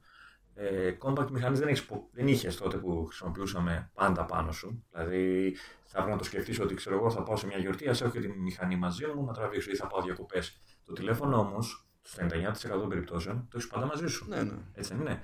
Οπότε είναι εκ των πραγμάτων η καλύτερη φωτογραφική μηχανή γιατί είναι αυτή που έχεις μαζί σου. Αν τώρα αυτό συνδυαστεί και με την ποιότητα, σε σημεία ε, υπάρχει και, και τεχνική υπεροχή. Δηλαδή η φθηνή compact έχει μεν μεγαλύτερο αισθητήρα από αυτό που θα βρεις σε τηλέφωνο αλλά ε, τεχνικώς χειρότερο κατά τα άλλα αισθητήρα. Παίζουν κάτι τέτοια περίεργα πλέον που είναι σημεία των καιρών διότι η compact σαν κατηγορία είναι ψωνεκρή. Βλέπεις ότι επιβιώνουν αυτές που είναι λίγο πιο ακριβές και κάνουν κάτι πιο συγκεκριμένο που όντως άμα σε ενδιαφέρει θα πας εκεί διότι δεν θα τη βγάλεις ούτε με τηλέφωνο. Αλλά είναι, είναι, είναι αυτό το πράγμα. Όταν έχεις μια συσκευή που πάει να καλύψει το ρόλο πολλαπλών συσκευών και κινείται πλέον και σε κάποια ποιοτικά επίπεδα που ε, σου, δίνει, σου δίνουν λόγο να την προτιμάς κατά περίπτωση η εταιρεία που τη φτιάχνει δεν θα πει «Μμμ, τι ωραία. Θα πει «Μμμ, ευκαιρία. Ναι. Και καλό είναι τουλάχιστον, δηλαδή, επειδή το καταλάβετε και εμείς δεν είναι ότι θα βγούμε τρέχοντας να πάμε να πάρουμε άλλα τηλέφωνα. Επειδή βγήκαν τα, τα καινούργια φέτος, χαίρομαι πολύ. Αλλά Ναι. ε, όταν θέλουμε να κατανοήσει μία πλευρά το, τη, δικό μας, τη δική μας τη φρίκη, εντάξει, πρέπει να θυμόμαστε κι εμείς ότι υπάρχει και η άλλη πλευρά, η οποία μπορεί να μην είναι μια ωραία κατάσταση, μια όμορφη κατάσταση, μια βολική κατάσταση, όμως είμαστε σίγουροι ότι αν ήμασταν εμείς εκείνη την πλευρά θα σκεφτόμασταν πολύ διαφορετικά. Κοίτα, έχω την εντύπωση ότι η τιμή δικαιολογείται από αυτό που είπες, ότι προσπαθεί να καλύψει πολλές συσκε... τις λειτουργίες πολλών συσκευών ταυτόχρονα. ταυτόχρονα. Καταλαβαίνεις τι εννοώ. Ναι. Ε, δηλαδή, έχεις το κινητό, έχεις μια πολύ καλή κάμερα πλέον, δηλαδή όταν μιλάμε για κινητά, έτσι λίγο πα- πάνω από το, από το, από το, το, το μέσο επίπεδο που έχει κάποιο, δηλαδή τα λίγο πιο ακριβά ας πούμε, κινητά. Ε, έχεις μια πολύ καλή βιντεοκάμερα, έτσι, δηλαδή να βάλουμε και αυτό στο παιχνίδι. Δηλαδή το κινητό πλέον ε, έχει αρχίσει και καταγράφει 4K απροβλημάτιστα Μμ. και δεν ξέρω εγώ τι, ε, με HDR και δεν δεν συμμαζεύεται και αργή κίνηση και όλα όσα ε, μπορεί να σκεφ... ε, θα κάνεις κάποτε με μια πιο ακριβή, ίσως και επαγγελματική βιντεοκάμερα. Ε, είναι υπολογιστής ως ένα βαθμό, έως πολύ κοντά. Α, Εντάξει, λόγω μεγέθους είναι δύσκολο να πεις ότι θα γράψεις ξέρω, εγώ, ένα κείμενο, αλλά και το email σου θα δεις και θα σου στείλουν κάτι και θα μπορέσεις να, να το δεις, ξέρω εγώ, ένα PDF ή οτιδήποτε, να κάνεις και μια ψε- ψευτοδιόρθωση, τέτοια πράγματα. Οπότε, ως ένα βαθμό δικαιολογείται ένα, ένα υψηλό κόστος ε, απόκτησης. Απ' την άλλη, δεν μπορείς να αρνηθείς το ότι, ειδικά όταν μιλάμε για Apple, πληρώνεις και λίγο το μήλο από πίσω, έτσι, το δαγκωμένο. Το brand. Δε, στην, πραγματικότητα, πληρώνεις. δε, στην πραγματικότητα δεν πληρώνεις, δεν πληρώνεις μήλο. Ο, το, ε, υπάρχει μια πολύ συγκεκριμένη παρανόηση ως προς αυτό. Δηλαδή, ναι, πληρώνεις και λαχιάτικα, αλλά αυτό δεν σημαίνει ότι πληρώνεις το, το brand. Το πράγμα είναι πάρα πολύ απλό. Η εταιρεία έχει αποφασίσει εδώ και πάρα πολλά χρόνια ότι θέλει να ε, λειτουργεί με ένα μέσο. Αυτό γενικά έτσι σε όλα τα. Αν υπολογίσουμε όλα τις τα προϊόντα. Που είναι και υπηρεσίες και hardware και τα πάντα. Θέλει να λειτουργεί με ένα μέσο κέρδος 34 με 37%. Ό,τι και να γίνει, ο κόσμος να χαλάσει, θα κρατήσει αυτό το περιθώριο κέρδους. Γιατί, γιατί έτσι θέλει. Δεν είναι ότι μπαίνουμε μέσα στο μυαλό και, και λέμε ότι α, εμείς είμαστε Apple οπότε μας παίρνει. Είναι ότι εμείς έτσι δουλεύουμε γιατί έτσι μας εξυπηρετεί. Είναι μια στρατηγική τέλος πάντων. έτσι. Και η Μια απλή στρατηγική που πραγματικότητα έχει είναι αποφασίσει. ότι. Ναι, η απλή πραγματικότητα είναι ότι μέσα σε αυτή την τιμή. Έτσι, γιατί ε, αυτό που συμβαίνει συνήθως είναι το εξής. Αργά ή γρήγορα ε, κάνει κάποιε κομμάτια, ξέρω εγώ, το καινούριο τηλέφωνο και πηγαίνει και βγάζει μια τιμολόγηση χοντρική για τα, για τα εξαρτήματα και λέει. Καλά, αυτό είναι ανόητο. ναι. ε, Είναι ανόητο από μόνο του. Αλλά... Ναι, λέει τόσο κοστίζει, ξέρω εγώ, και βλέπεις ότι έχει τεράστια απόσταση από την τιμή λιανική. Ναι, προφανώς έχει τεράστια απόσταση ε, από την τιμή λιανική, διότι τα υλικά είναι τα υλικά. Έχουμε, ε, έχεις να βάλεις μεταφορές, έχεις να βάλεις κόστος συναρμολόγησης. Εννοείται ότι έχει κοστολογηθεί το, το R&D στην όλη υπόθεση και αυ- Εννοείται. αυτό το ωραίο που έχουμε κάθε χρόνο που εμφανίζεται η καινούργια έκδοση του, του iOS και ε, το τηλέφωνο υποστηρίζεται για χρόνια και το θεωρούμε αυτονόητο ε, αυτό δεν είναι κάτι που δεν έχει ε, υπολογιστεί στην κοστολόγηση. Ε, εννοείται, ναι, γιατί ε, ε, άμα κρίνω και από τον εαυτό μου, το προηγούμενο κινητό μου ήταν το 5S. Έτσι, και τώρα είμαι, έχω φτάσει στο 8 Plus, δεν άλλαξε κινητό μεταξύ, ανάμεσα. Και ε, να πω την αλήθεια, δεν χρειαζόταν να το αλλάξω από την άποψη ότι δεν δούλευε το μηχανό σαν συσκευή ή αυτά. Απλά εγώ είπα ότι θέλω κάτι πιο γρήγορο κτλ. Αλλά πόσα χρόνια το κράτησα; Ε, Δηλαδή, ε, το 5S ήταν α- του α- 13 νομίζω το τηλέφωνο. σχεδόν τέσσερα, ε, δε- ναι, 4-5 χρόνια το. Γιατί δεν θυμάμαι από το αν το είχα πάρει κατευθείαν ξέρω, με το που κυκλοφόρησε. Μμ. Ε, τε- τέσσερα χρόνια ήταν να είναι μέσα στο νερό. Έτσι. Δηλαδή, ε, αυτό, αυτό από μόνο του για, ένα, για μια εταιρεία πέρα της Apple, δηλαδή για οποιαδήποτε εταιρεία, είναι, για μένα είναι, είναι ένα μείον. Έτσι. Δηλαδή, με έχει χάσει εισαγωγικά από πελάτη αυτά τα τέσσερα χρόνια που κράτησα τη συσκευή μου. Ναι, αυτή η Έτσι, σιγουριά, το λες, αυτή, έτσι. ναι, αυτή η σιγουριά ότι θα, σου- θα εμφανιστεί η νέα έκδοση του λειτουργικού κατά πάσα πιθανότητα θα υποστηρίζει και το τηλέφωνό σου και δεν θα πρέπει να αναρωτηθείς πότε θα σκάσει, θα σκάσει την ίδια μέρα για όλους. Αυτό, αυτό είναι σημαντική υπόθεση. Και ακριβώς επειδή έχεις να κάνεις με μια εταιρεία που η ίδια το αναπτύσσει και προφανώς πληρώνει το κόσμο για να αναπτυχθεί αυτό το πράγμα. Ε, ε, εννοείται ότι θα σε χρεώσει. Ενώ στο, στην περίπτωση του Android, αυτός που κατασκευάζει το τηλέφωνο ε, μπορεί να έχει ρίξει κάποια χρήματα για το skin που έχει βάλει πάνω στο Android, αλλά δεν είναι δική του ευθύνη η ανάπτυξη του λειτουργικού. Είναι ευθύνη κάποιου άλλου.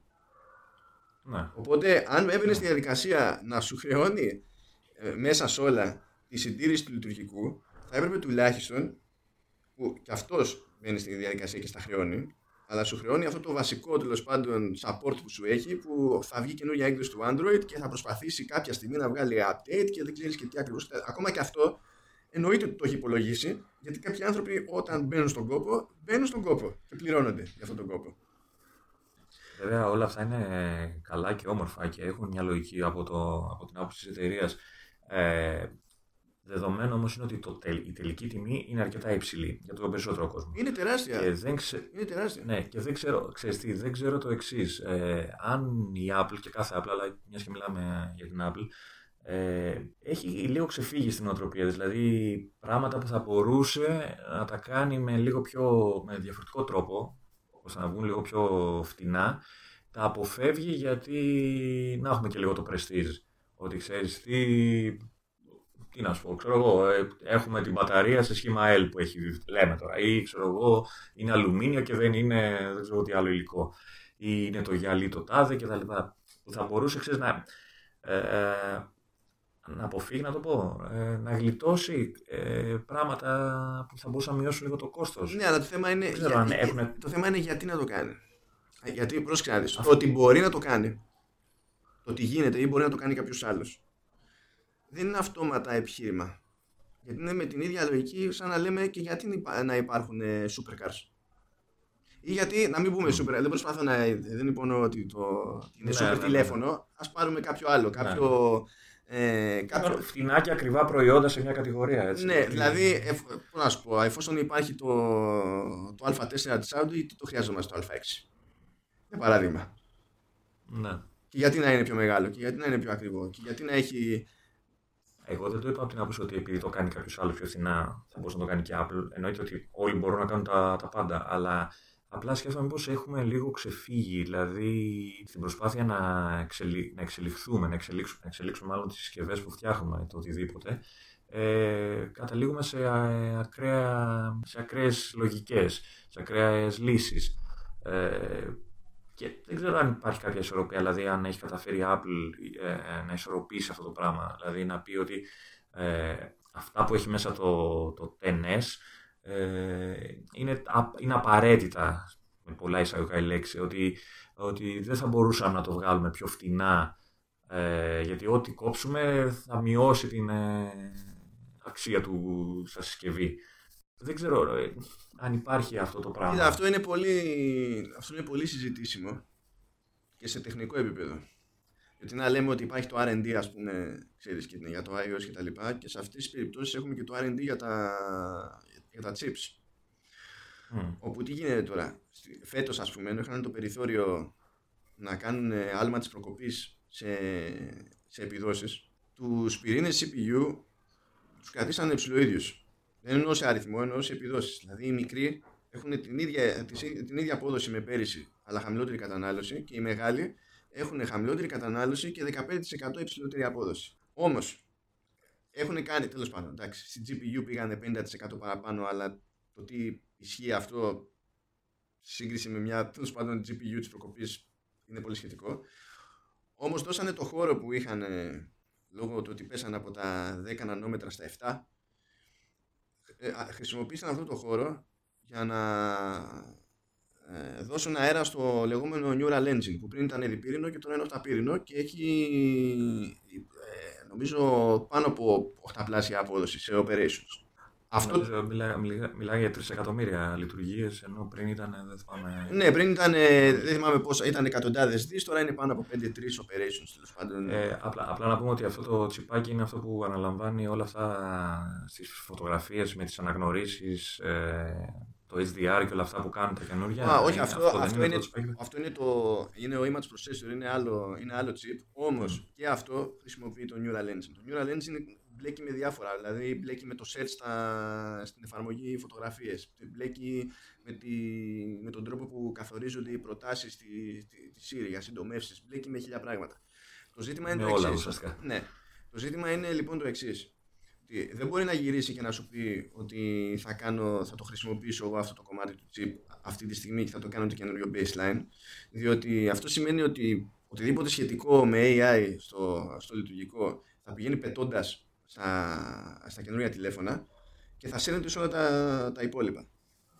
Αλλά γι' αυτό πιστεύω κιόλας ότι μπήκε στη διαδικασία και έβγαλε τρία τηλέφωνα στην ουσία με τον ίδιο επεξεργαστή για να έχει αυτή τη βάση έστω από την επόμενη χρονιά ας πούμε διότι πρέπει να κάνει τη Siri καλύτερη πολύ απλά και από, το- από τη στιγμή που έχει αποφασίσει ότι δεν θέλει να στέλνει περισσότερα δεδομένα σε servers αλλά να κάνει το μεγαλύτερο μέρος της επεξεργασίας πάνω στη συσκευή έπρεπε να δώσει αέρα για αυτό ακριβώς το πράγμα και αν είναι να βγει σε καλό δεν πρόκειται να φανεί τώρα που δεν μπορούμε να θεωρούμε καν και δεδομένο ότι θα βγει σε καλό. Μπορεί να κάνουν βλακεία.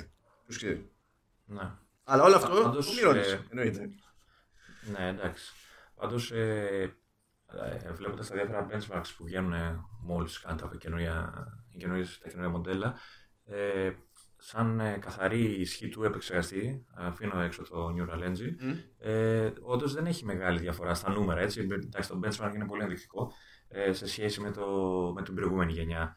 Ε, αυτό ε, εμένα τουλάχιστον μου δημιουργεί ένα, μια αρνητική διάθεση γιατί ε, κάτι τέτοιο είχε γίνει παλιότερα με το iPad το 3 σε σχέση με το 2 που είχε ανεβάσει την ανάλυση της οθόνης αλλά ουσιαστικά ο επεξεργαστής ήταν, ε, η, η ανάπτυξή του ήταν ε, πολύ μικρή μάλλον η Ό, ήταν, αύξηση ό, της ε, απόδοσης όχι, του. ήταν χειρότερο. Ο επεξεργαστής ήταν ακριβώς ίδιος και βάλανε παραπάνω Α, πυρήνες ακόμα GPU χειρότερο. για να σηκώσει το pixel count. Ήταν χειρότερα. Ήταν χειρότερα. Οπότε, ε, και, και νομίζω ότι αυτό είχε γίνει ε, πα- παρόμοιο μάλλον, ίσως με το Air, το iPad το Air, το πρώτο Air. Δηλαδή, γιατί αν ε, σε σχέση με το 4, το Air είχε μικρή διαφορά σε απόδοση, ενώ το R2, νομίζω το θυμάσαι και εσύ, ήταν ε, θεαματικά πιο γρήγορο σε σχέση με το προηγούμενο μοντέλο. Κάνουν δηλαδή κάτι σαν κοιλιές, να το πω, μέσα στα χρόνια ε, σε- στο θέμα της απόδοσης. Και φοβάμαι μην έχουμε κάτι τέτοιο και με, το, με τα καινούργια μοντέλα. Δηλαδή, σε σχέση με. Δηλαδή, εγώ περίμενα εκεί που νομίζω βγάζει γύρω στα 10.000 τόσο benchmark στο Geekbench. Ε, εγώ αυτό το περίμενα να πάει γύρω στα. Γιατί τόσο βγάζει και το, το 8 και το 10. Ε, το περίμενα να πάει τουλάχιστον 12. Θα μου πεις δεν λέει τίποτα σαν νούμερο, αλλά και πάλι σαν ένδειξη. όχι, ότι- όχι. Ε, Είχαν χώρο με την, με την αλλαγή του process και κάνανε συνειδητή επιλογή να το, να, ε, Να το ρίξουν αλλού. να, το να, κάνουν το αλλού, ρίξουν, ας να πούμε, το ρίξουν θέμα. αλλού. Να το ρίξουν αλλού. Και τους παίρνει να το κάνουν αυτό το πράγμα, διότι αν το πας σε ρο, τέλος πάντων, σε καθαρή απόδοση, ε, κάθε χρόνο είναι πρώτη. Δεν υπάρχει καλύτερο chip. Ναι, αυτό ισχύει. ισχύει αυτό.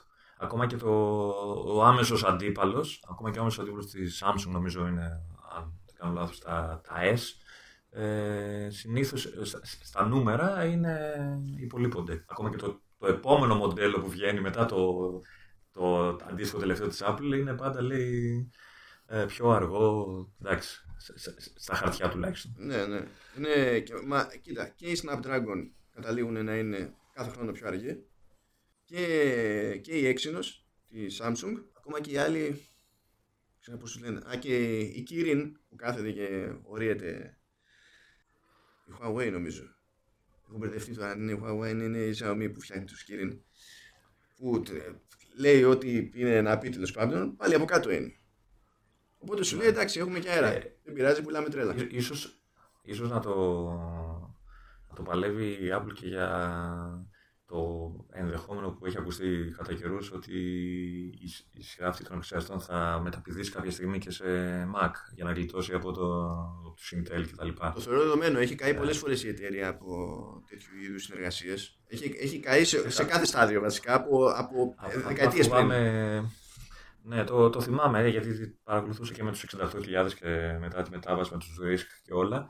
Ε, αλλά θ- φοβάμαι αυτή τη μετάβαση, να σου πω την αλήθεια. Εντάξει, σαν τσιπάκια, εντάξει, εννοείται δεν θα είναι ε, ε, τη ίδια δυναμική με τα iPhone, εντάξει, θα είναι πολύ πιο πειραγμένα κτλ. αλλά φοβάμαι θέματα συμβατότητας, θέματα πολλά. Δηλαδή το μεταβατικό στάδιο θα είναι τρομακτικό. Ναι, κοίτα, δεν πρόκειται να ξαναγίνει η μετάβαση όπως παλιότερα με την ίδια ευκολία. Από, τι- από ποια άποψη, ότι παλιότερα δεν είχε το ίδιο μέγεθος η εγκατεστημένη βάση και δεν είχε το ίδιο μέγεθος και η εταιρεία ίδια. Ε, και ε, ακόμα και να μην είχε αλλάξει η εγκατεστημένη βάση, βλέπεις ότι δεν έχει σημασία τι θα κάνει η εταιρεία, θα φάει κράτη κι αλλιώς, για οτιδήποτε. Καλά, ναι, αυτό ισχύει από το πιο απλό. Ναι, είναι τόσο κωμικό που εκεί που έχει νόημα να φάει κρά πολλές φορές δεν τρώει, γιατί δεν το παίρνει κάποιος χαμπάρι, ας πούμε, και τρώει κρά για άλλα πράγματα που δεν είναι απαραίτητα λογικό να φάει. Αλλά τέλος πάντων. Εντάξει, ε, αν, αν αναφέρεσαι σε πράγματα όπως η θύρα ακουστικών και που την έβγαλε πλέον κτλ. Ε, εντάξει, νομίζω τρώει κρά επειδή α, πολύ απλά ξεβολεύει πολύ κόσμο, έτσι. Ε, ο οποίος μπορεί να έχει επενδύσει σε ακουστικά ενσύρματα καλύτερης ποιότητας και αυτά και μένει ξεκρέμαστο σε εισαγωγικά παρόλο τον αντάπτορα που είχαν τα προηγούμενα μοντέλα. Για εμένα πιο πολύ με ενοχλεί ότι τώρα στα καινούργια κόψανε τον adapter από το πακέτο, διότι λες, κοίταξε να δεις, Ναι. Έχεις τέτοιες τιμές. Έτσι. Ε, ε, μου κρατάς που μου κρατάς το νέο, το- τον αρχαίο φορτιστή που είναι αργός πλέον, πολύ αργός για τα δεδομένα των, των μπαταριών που χρησιμοποιείς στα καινούργια τηλέφωνα. Και μου βγάζεις και τον adapter που εγώ δεν το χρειάζομαι έτσι. Εγώ προσωπικά, σαν, σαν μάνος, δεν ενδιαφέρομαι για το συγκεκριμένο adapter. Αλλά λες, κοίταξε να δεις.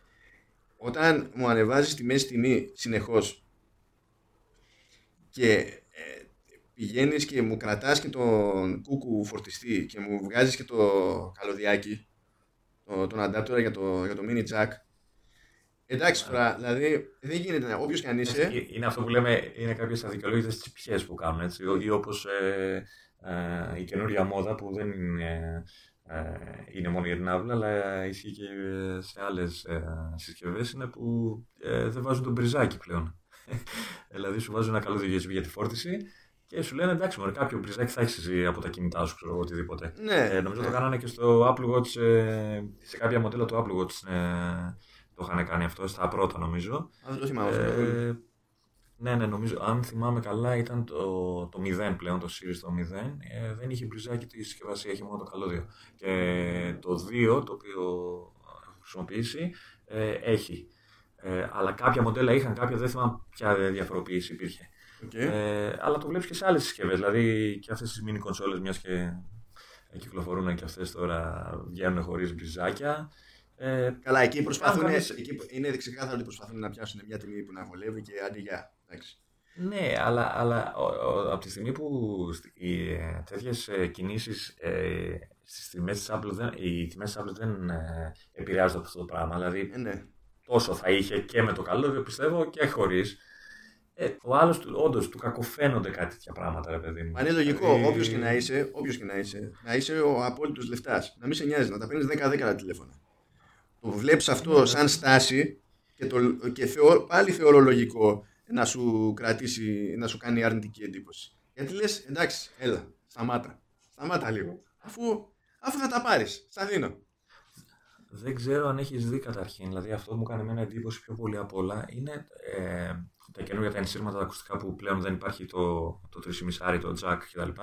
Είναι με, μέσω του lightning, έτσι, αυτά Ναι, που ναι. δίνουν στη συσκευασία. Ναι. Ε, έχει τύχει να δεις από κοντά. Όχι. Ε, το καλώδιο. Μιλάμε εντάξει, τα noodles ας πούμε, που τρώμε είναι πιο χοντρό. Πιο Α, χοντρά. α, Δηλαδή- καλά. Αυτό το, έχουν, αυτό το έχουν σύστημα καιρό με τα ακουστικά. Δηλαδή και όταν ήταν με το jack η διαφάση ήταν. Και, είναι και χει- Ε, χειροτερεύει. έχω κιόλας. την εντύπωση ότι είναι, έχω την εντύπωση ότι είναι πιο λεπτά. Έχω, τώρα μπορεί να είναι και η ιδέα, η ιδέα μου έτσι όπως τα είδα την πρώτη φορά. Αλλά με το που ξέρεις, τα έβγαλες από το συσκευασία, λες αυτά θα κοπούν. Δεν τα έχω βάλει δίπλα-δίπλα για να το πω με σιγουριά ότι δεν έχουν διαφορά. Και εγώ, σαν αίσθηση σου λέω έτσι όπως το είδα, τα είδα τόσο λεπτά. Δηλαδή λέω αυτό, αν κάποιος το χρησιμοποιεί, όπως θα χρησιμοποιούσε κάποιος τα ακουστικά ενός κινητού, έτσι. Δηλαδή κρεμασμένα, ξέρω εγώ, στην τσέπη το κινητό, το καλώδιο στον αέρα. Δηλαδή ε, ε, κόβεται, δηλαδή και δεν είναι φτηνά. Δηλαδή, αν πας να τα πάρεις μετά, έχουν ένα πόσο, 40-30, πόσο έχουν. Δεν Ε, δικαιολογείται. Κάνα τριαντάρι. Όχι, βασικά δεν υπάρχει λόγος ποτέ για κανένα λόγο στα σοβαρά να πληρώσεις ξανά αυτά τα συγκεκριμένα ακουστικά. Είναι άκυρο. Δηλαδή απλά παίρνεις άλλα. Ρε παιδί μου, ε, εντάξει.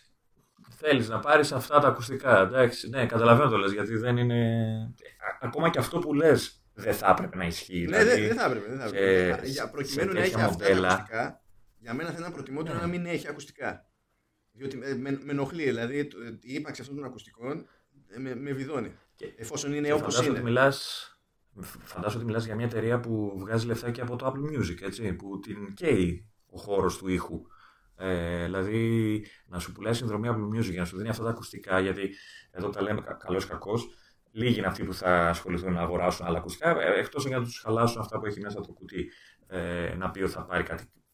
Οπότε αν θες εσύ να αναδείξεις μια υπηρεσία όπως είναι το Apple Music, το οποίο έχει και αυτό χοντρό, σκληρό ανταγωνισμό, ε, δεν πας με τέτοια ακουστικά στη συσκευασία και μάλιστα σε συσκευή που κάνει 1,5 χιλιάρικο, ας πούμε. Ε, δηλαδή είναι κάποια πράγματα που φαίνονται άσχημα, χτυπάνε άσχημα στο μάτι του άλλου και, έχει, και θα έχει και δίκιο να γκρινιάξει. Ναι, εμένα αυτά με ενοχλούν περισσότερο. Αυτά με ενοχλούν περισσότερο. Από, από όλα τα υπόλοιπα. Γιατί τα, υπ- στα υπόλοιπα υπάρχει μια λογική α. Στο α, το μ' αρέσει, δεν μ' αρέσει, υπάρχει ένα λογικό πλαίσιο. Εδώ δεν υπάρχει λογικό πλαίσιο. Είναι απλά επειδή μπορούμε. Λες ωραία, αφού θέλεις να κρατήσεις αυτό το περιθώριο κέρδους και θες να τη γλιτώσεις τελείως, ειδικά στην περίπτωση των, των ακουστικών ας πούμε, μην προσπαθήσεις καν να μου πουλήσεις τρέλα. Μην βάλεις. Μην βάλεις. Να. Από το να την... Εντάξει, να μετά το- θα αρχίσουν να γκρινιάζουν βέβαια από την άλλη μεριά ότι ακ- δεν έχει καν ακουστικά, ας πούμε. Ε, Δηλαδή είναι λίγο δίκοπο το μαχαίρι εδώ. Ναι, το, το αντιλαμβάνω αυτό το πράγμα. Απλά ξέρεις, αν έχεις να διαλέξεις ανάμεσα σε δύο κακά, ας πούμε. Λες τουλάχιστον, Ναι. ας αποφύγω αυτό που μου μοιάζει περισσότερο με δούλεμα. Κοίτα, δεν ξέρω αν ε, θα μπορούσε να, να αντέξει αυτό το επιχείρημα γιατί ε, αυτού του είδους τα ακουστικά που είναι σε συσκευασίες. Ε, εντάξει, λίγοι είναι αυτοί που τα θεωρούν ότι είναι για τη μουσική. Εντάξει, κάνουν ε, τη δουλειά τους, αλλά οι περισσότεροι τα θέλουν για hands free, έτσι, για να έχουν να μιλάνε. Ναι, ναι. Όπου είναι ok, εντάξει, όλα τα ακουστικά, ε, όσο πια ποιότητα θες. Ε, οπότε, ε, ίσως η αφαίρεσή τους τελείως από τη συσκευασία να είναι χειρότερη από, το, από την ύπαρξη του, ε, ενός μέτριου σετ ακουστικών, ας πούμε. Δεν ξέρω αν καταλαβαίνεις τι λέω. Ναι, καταλαβαίνω. Πάντως έχει και άλλα layers η υπόθεση, διότι αυτό ισχύει γενικότερα για τα καλώδια της Apple. Οποιοδήποτε καλώδιο. Ναι, έχει ένα θέμα με τα καλώδια η Apple. Ε, ε, ε, Αυτό το... τα, το περίβλημα, το εξωτερικό του καλωδιού, ε, τα τελευταία χρόνια φθήρεται πιο γρήγορα από ό,τι παλαιότερα. Και υπάρχει συγκεκριμένος λόγος γι' αυτό. Εκεί θα σκάσει ο καθένας που είναι, ε, ξέρεις, είναι φαν θεωρίας συνωμοσία και δεν ξέρω και εγώ τι, τα κάνει Mm. για να διαλύονται και να παίρνεις καινούρια. Ναι, δεν είναι έτσι. Έχει αλλάξει υλικά και το έχει δηλωμένο ότι έχει αλλάξει Ναι. υλικά. Ε, χρησιμοποιεί βιοδιασπόμενα. Αλλά τα βιοδιασπόμενα δεν έχουν ίδια ελαστικότητα και ανθεκτικότητα. Όταν λοιπόν βγαίνει κάθε Ναι. φορά ένα slide και λέει είμαστε PVC free κτλ. Αυτό δεν το λέει για χαβαλέ. Περιλαμβάνει και αυτά, έτσι. Περιλαμβάνει και αυτά. Και εκεί υπάρχει το προφανές σημείο τριβής. Απ' τη μία εκνευρίζεσαι, γιατί η αλήθεια είναι ότι ευτυχώς εγώ δεν έχω τέτοιο πρόβλημα, γιατί προσέχω σαν ψυχοτικός. Έτσι, με τα καλώδια. Δε, δε, δε- γενικά δεν παθαίνω τέτοια πράγματα. Το, το σαν μου άρεσε που έβαλες αυτή τη φράση. Ε, Εντάξει, τέλος πάντων. κρατάμε εκεί απροσχήματα. Δεν, δεν έχω τέτοιο ζήτημα. Ισχύει όμως ότι είναι, είναι, είναι απλό γεγονός ότι φθήρονται πιο γρήγορα. Κάποιος που είναι κάπου πιο βάναυσος, ρε παιδί μου, σε τέτοια πράγματα θα δει διάφορα καλώδια του, εφόσον είναι της Apple, να, να τον αφήνουν μια ώρα αρχίτερα. Το πρόβλημα είναι ότι εκεί που εκνευρίζεσαι, δεν μπορείς να τους πεις και έτσι απλά ότι πώς τολμάς και βάζεις βιοδιασπόμενα υλικά. Και κάπου σκαλώνεις λίγο. Ναι, είναι το ηθικό που λέμε, η οικολογία. Ναι, δηλαδή λες ότι σε καταλα... ε, με ενοχλείς και σε καταλαβαίνω λίγο ταυτόχρονα. Είναι, υπάρχει αυτό το πράγμα. Ναι, ναι, δεν, δεν ξέρεις τι να πεις, ας πούμε. ναι, είναι, είναι, είναι λίγο περίεργο ρε παιδί μου αυτό το θέμα και δεν είναι... Εντάξει, όλες, όλες αυτές οι θεωρίες στην ώρα τα κάνουν για να παίρνεις καινούργια. Αυτό είναι από τις μεγαλύτερες χαζομάρες που παίζουν σαν, σαν ατάκες, διότι ναι, ναι, ε, μια εταιρεία που σου ζητάει ένα σκασμό λεφτά είναι ό,τι πιο έξυπνο να σε κάνει να τσαντιστείς για αυτά τα χρήματα που έχεις δώσει. Ε, διότι όταν τσαντίζεις μια εταιρεία για τόσα λεφτά, τι κάνεις μετά, πηγαίνεις και ξαναδίνεις και άλλα λεφτά σε αυτή την εταιρεία. Ναι, Ναι, δεν- ναι. δεν- αυτό δεν, ούτε στα περίπτερα δεν λειτουργούν αυτά. Ναι, δεν έχει λογική, ειδικά όταν λες για μια εταιρεία που. Ε, πώς το λέμε, 5S iOS 12. Δηλαδή, οκ, είναι μια συσκευή 5 χρονών και έχει το τελευταίο λειτουργικό. Και μάλιστα, ε, επειδή το είδα και λίγο, ε, δείχνει να παίρνει και λίγο τα πάνω του. Δηλαδή, αποκρίνεται και λίγο καλύτερα με, είτε στο πληκτρολόγιο, είτε, ότι αυτά δηλαδή που ε, διαφήμισαν όταν το παρουσίασαν το λειτουργικό. Ε, ναι, είναι, είναι μια αντίθετη φιλοσοφία αυτό. Δηλαδή, από τη μία να λες ότι το κάνει για να σου πάρει τα λεφτά, επειδή χαλάνε γρήγορα, και από την άλλη να σου υποστηρίζει, να σου υποστηρίζει συσκευές που θα μπορούσε πολύ εύκολα να πει: Ξέρεις τι, δεν γίνεται. Ειδικά όταν ο ανταγωνισμός των ένα-δύο χρόνια, που λέω και πολλά λέω, ε, σταματάει να υποστηρίζει το οτιδήποτε, ας πούμε. Ε, είναι μια αντίφαση αυτό το πράγμα.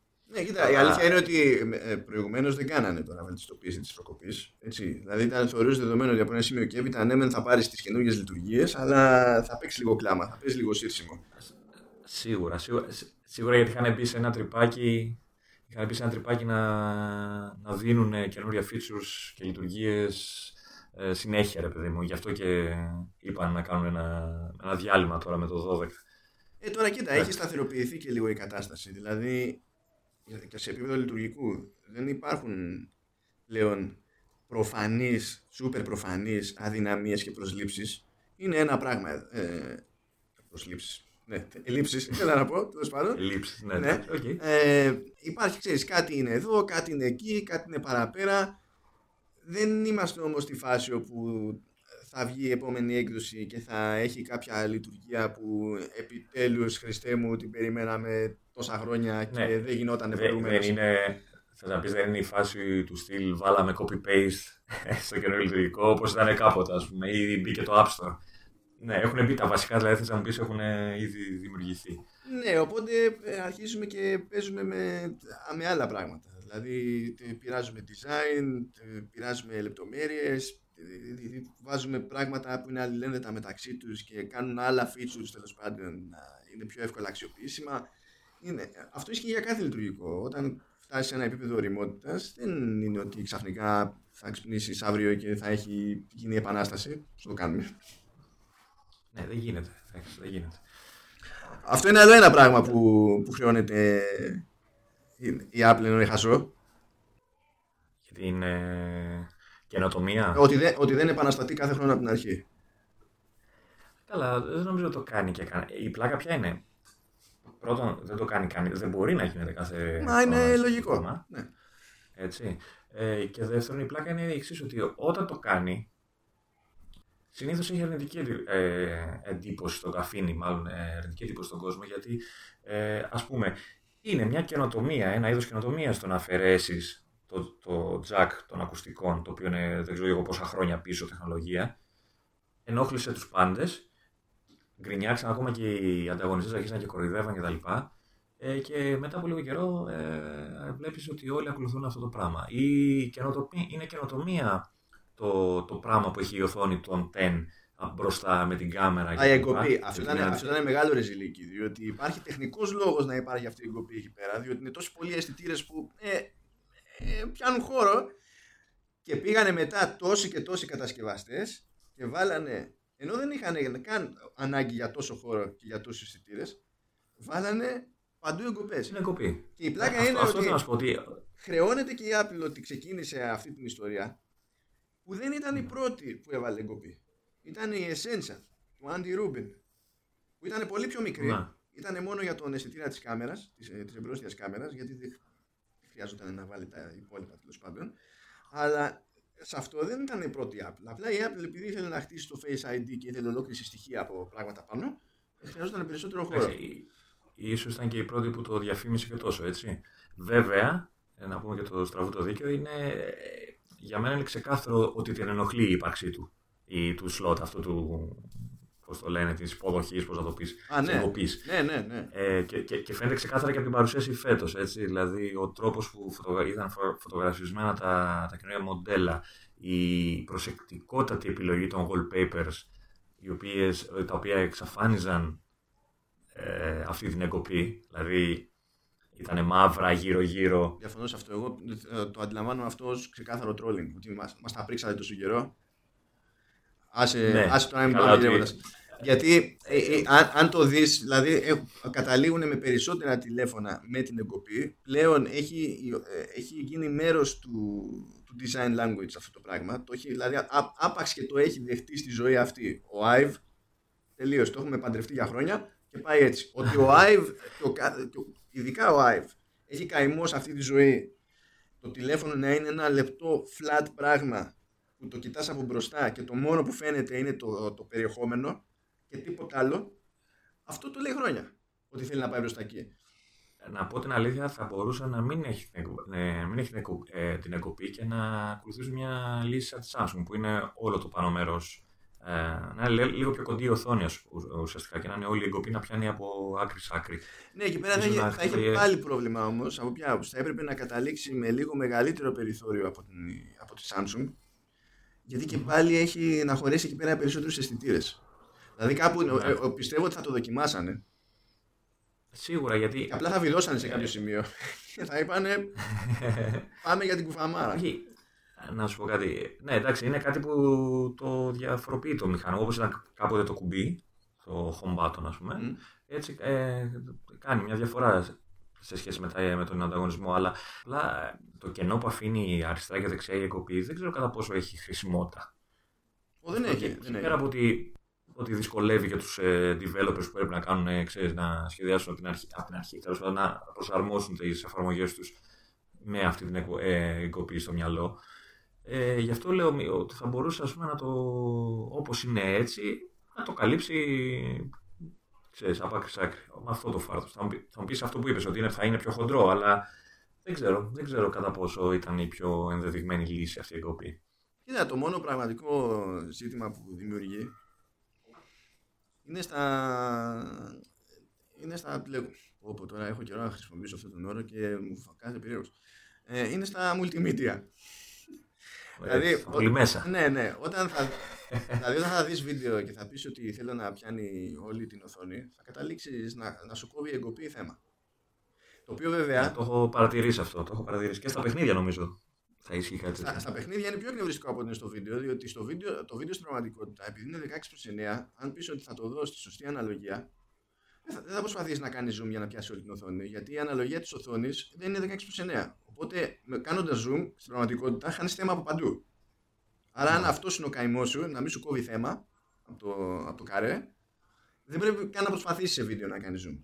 Οπότε στην πραγματικότητα Ναι. καταλήγει να είναι πιο εκνευριστικό σε games που ναι, εντάξει, δεν θα το θεωρήσω το σημαντικότερο πρόβλημα γενικά, διότι μπορεί να, κάνουν, μπορεί να βγαίνει πολύ φράγκο στο mobile gaming από τις εταιρείες, αλλά εξακολουθεί να μην είναι, δηλαδή ε, για οποιονδήποτε θεωρεί αυτόν gamer δεν είναι ποτέ απόλυτη προτεραιότητα να παίξει εκεί για να το πάρει τόσο προσωπικά.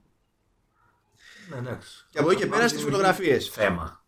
Ναι, ναι, ναι. Όπως θα τις βλέπεις, ναι. Ναι, γιατί εκεί Ναι. πέρα η, η- το, το, το παιχνίδι το ίδιο ε, είναι στημένο ώστε να πηγαίνει από άκρη σ' άκρη στην οθόνη.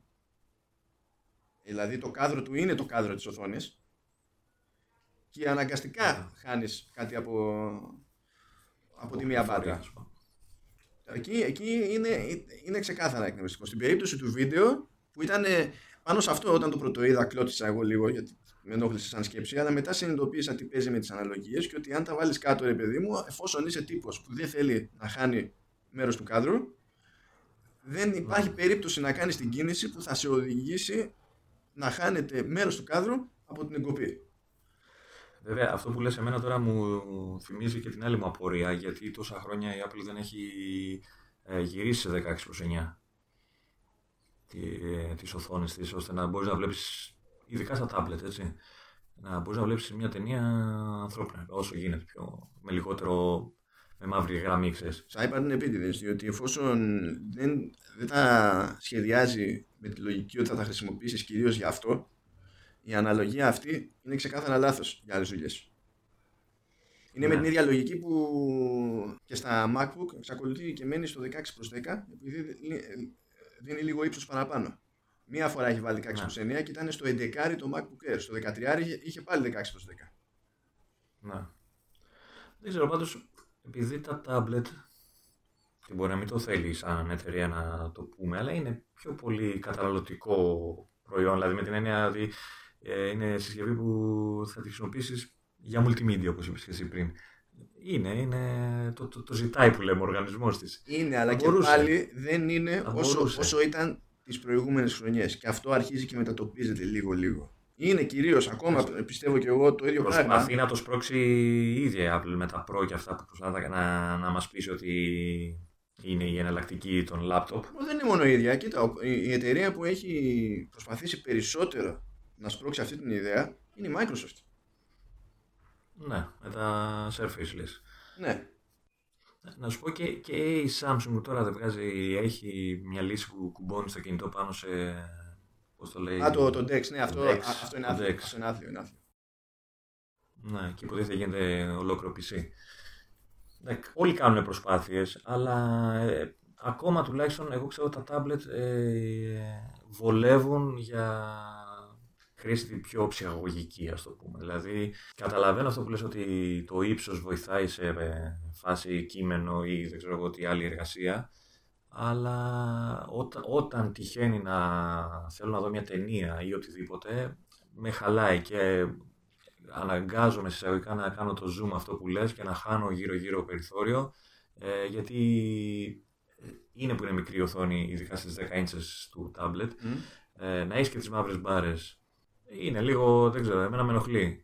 Και πολλές φορές προτιμώ να χάνω λίγο τις άκρες παρά να έχω μαύρες μπάρες ε, στην οθόνη. Εγώ είμαι ανάποδος.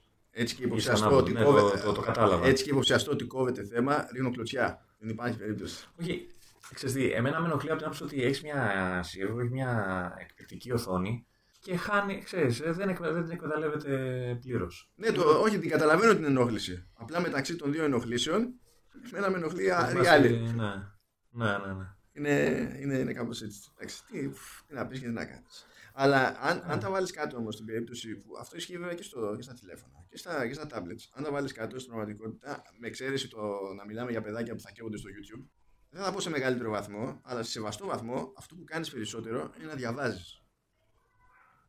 ναι. Και στο διάβασμα, το 16 προς 9, ασχέτως προσανατολισμού, είτε το βάλεις οριζόντια το μηχανάκι είτε κάθετα, για διάβασμα, σε τέτοιο μέγεθος, σε... είναι φρίκι. ναι.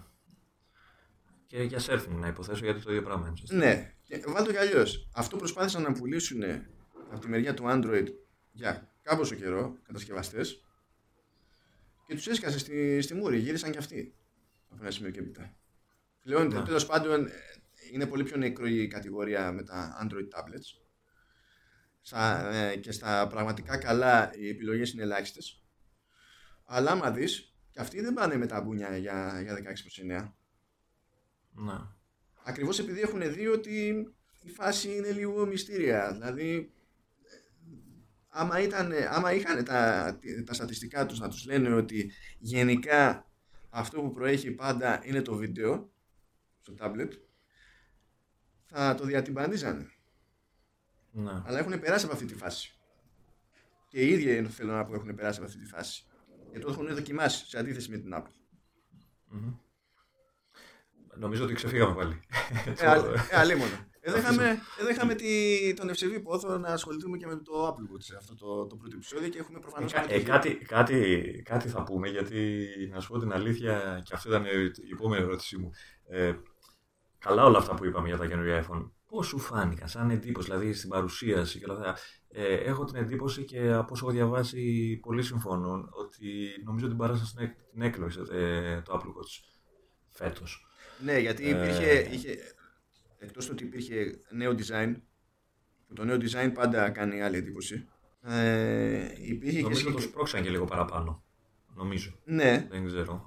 Υ- Υπάρχει όμως και, υπάρχει και συγκεκριμένο άλμα. Δηλαδή, σε όλη αυτή η ιστορία με το καινούργιο αισθητήρα, τέλος πάντων, δεν μπορώ να του δώσω ένα συγκεκριμένο όνομα, διότι κάνει, εκτελεί πολλές λειτουργίες. Γι' αυτό και η Apple Ναι. τον ονομάζει hard sensor γενικά. Αλλά με Ναι. το νέο αισθητήρα και, το, και τη δυνατότητα για καρδιογράφημα, ε, Όποτε και όταν τη δούμε εδώ στην Ελλάδα. στην Ελλάδα, παιδιά, τα παράπονά σας στον ΕΟΦ. Ναι, δηλαδή, εμείς τα κάνουμε. Αυτό ισχύει γενικότερα. Στον EOF. Πρέπει να το σπρώξει και η Apple όμως, δεν πρέπει να το σπρώξει για να πάει στον EOF. Μα, μα η Apple θα Πέρα το από τον σπρώξει. ίδιο. Η Apple σου λέει ότι εγώ Αυτό. θέλω να είναι σε παραπάνω αγορές. Εγώ το, το προϊόν θα το κυκλοφορήσω. Όμως για να σε αφήσω να δουλέψεις εσύ το, το, ηλεκ- το ηλεκτροκαρδιογράφημα, πρέπει να πάρω το OK από τον ΕΟΦ και τον αντίστοιχο ΕΟΦ. Γιατί δεν υπάρχει ευρωπαϊκή εμβέλεια τέλος πάντων ανάλογη αρχή. Και το ίδιο πράγμα έχει και στη Βόρεια Αμερική. Δηλαδή έχεις συνεννοηθεί με FDA, με Καναδά, δεν έχει βγάλει άκρη ακόμα. Είναι Ναι. στο άλλη μεριά Πολύ της. φοβάμαι, πολύ φοβάμαι ότι αυτό το, αυτή η λειτουργία του καρδιογραφήματος όσο χρήσιμη και αν μπορεί να είναι και να αποδειχθεί κτλ. ε, που είναι χρήσιμη, θα καταλήξει ως άλλη μία Siri, ε, ω- ως άλλη μία eSIM, δηλαδή λειτουργίες που είναι ε, ωραίες, ο- καλές, χρήσιμες στη θεωρία, αλλά δυστυχώς δεν ε, έχουν την υποστήριξη. Η Siri, ας πούμε, είναι μεγάλο παράπονο για μένα. Δεν, για μένα. δεν νομίζω να φτάσουμε Ε. σε επίπεδα Siri. Γιατί σε Siri, πώς να σου πω, πρέπει να καθίσουν και να υποστηρίξουν μια τελείως άλλη γλώσσα σε επίπεδο τεχνητής νοημοσύνης που είναι άλλη δουλειά τελείως. Στο, στο ηλεκτροκαρδιογράφημα, Μη- αυτό που ήταν μη να μου το κάνουν. Το συζητάς. κάνουν. Μη μου τη συζητάς στη Siri γιατί είναι απαράδεκτη. Ναι, Τελεία. ναι, ο- ο- Ως, ως προς εμάς, έτσι. ναι, ναι, Ε, δεν, αλλά- δεν, δεν, δεν αντιλέγω. Απλά θέλω να σου πω ότι είναι άλλη δουλειά η υποστήριξη νέας γλώσσας στη Siri από μια δουλειά σαν το ηλεκτροκαρδιογράφημα που ό,τι δουλειά ήταν να γίνει σε τεχνικό επίπεδο έχει γίνει. Ε, το θέμα είναι όμως να, να πας να πάρεις ε, μεθαύριο που θα βγει το Apple Watch το 4 να ξέρεις ότι έχει μέσα το, τη λειτουργία και να μην μπορείς να το εκμεταλλευτείς. Όπως ε, είναι ένα παράπονο που το έχω εγώ για όλες, για όλη τη- για όλες τις συσκευές της Apple, το κάνει πολύ συχνά αυτό το πράγμα. Όχι μόνο, μόνο στη χώρα μας, αλλά μιας και είμαστε εμείς εδώ για τη χώρα μας, σου πουλάει την ίδια συσκευή με τα ίδια λεφτά, ίσως και πιο ακριβά λόγω χώρας, και στην, ουσιαστικά αυτό που παίρνεις είναι ένα κομμένο προϊόν, να το πω έτσι χοντρά. Δηλαδή δεν έχεις Siri, δεν θα έχεις καρδιογράφημα έστω προσωρινά, δεν, ελπίζω δηλαδή να είναι προσωρινό. Ε, δεν έχεις eSIM, βέβαια η SIM δεν έχει Εκεί δεν σχεδόν φταίνε, κανένα. ε, ε, ε, εκεί δεν φταίνε αυτοί. Εκεί φταίνε, φταίνε οι πάροχοι για την eSIM. Κοίτα, να, να σου πω κάτι. Ε, τι, τι είδα εγώ, μιας και μιλάμε για την eSIM που είναι και καινούριο πραγματάκι, έτσι, ειδικά στα iPhone, γιατί στα iPad υπήρχε σαν υποστήριξη από τα προηγούμενα. Ε, κινείται λίγο με δύο ταχύτητες. Ε, απ' τη μία σου βγάζει eSIM για όλο τον κόσμο και στην Κίνα σου βγάζει παραδοσιακό dual SIM κινητό. Ναι, ξέρεις γιατί γίνεται αυτό. Υπάρχει λόγος τεχνικός. Τεχνικός είναι ή απλά προσπαθεί να, κα- να κατακτήσει αυτή την αγορά με, τα, με το ζόρι που λέμε. Γιατί το παλεύει αυτό χρόνια, έτσι. Κοίτα, ότι κάνει ένα εξτραδάκι για την Κίνα ισχύει. Αλλά το ότι ε, ε, το μοντέλο που βγάζει για τον υπόλοιπο κόσμο, που έχει μία θύρα για κάρτα SIM και η δεύτερη SIM που υποστηρίζουν τα καινούργια πλέον που δεν υπήρχε αυτή η δυνατότητα είναι ηλεκτρονική SIM. Δηλαδή μπαίνεις σε ένα μενού, κανονίζεις το πρόγραμμα με τον πάροχο κτλ. Παπ, παπ, παπ, ευχαριστώ, γεια σας. Πράγμα που ίσχυε και στα iPad με cellular, το τελευταίο δύο ετών, δεν θυμάμαι πόσο είναι. Υπάρχει, υπάρχει θέμα με την υποστήριξη δικτύων CDMA. Όλη η Κίνα είναι στημένη σε δίκτυο CDMA.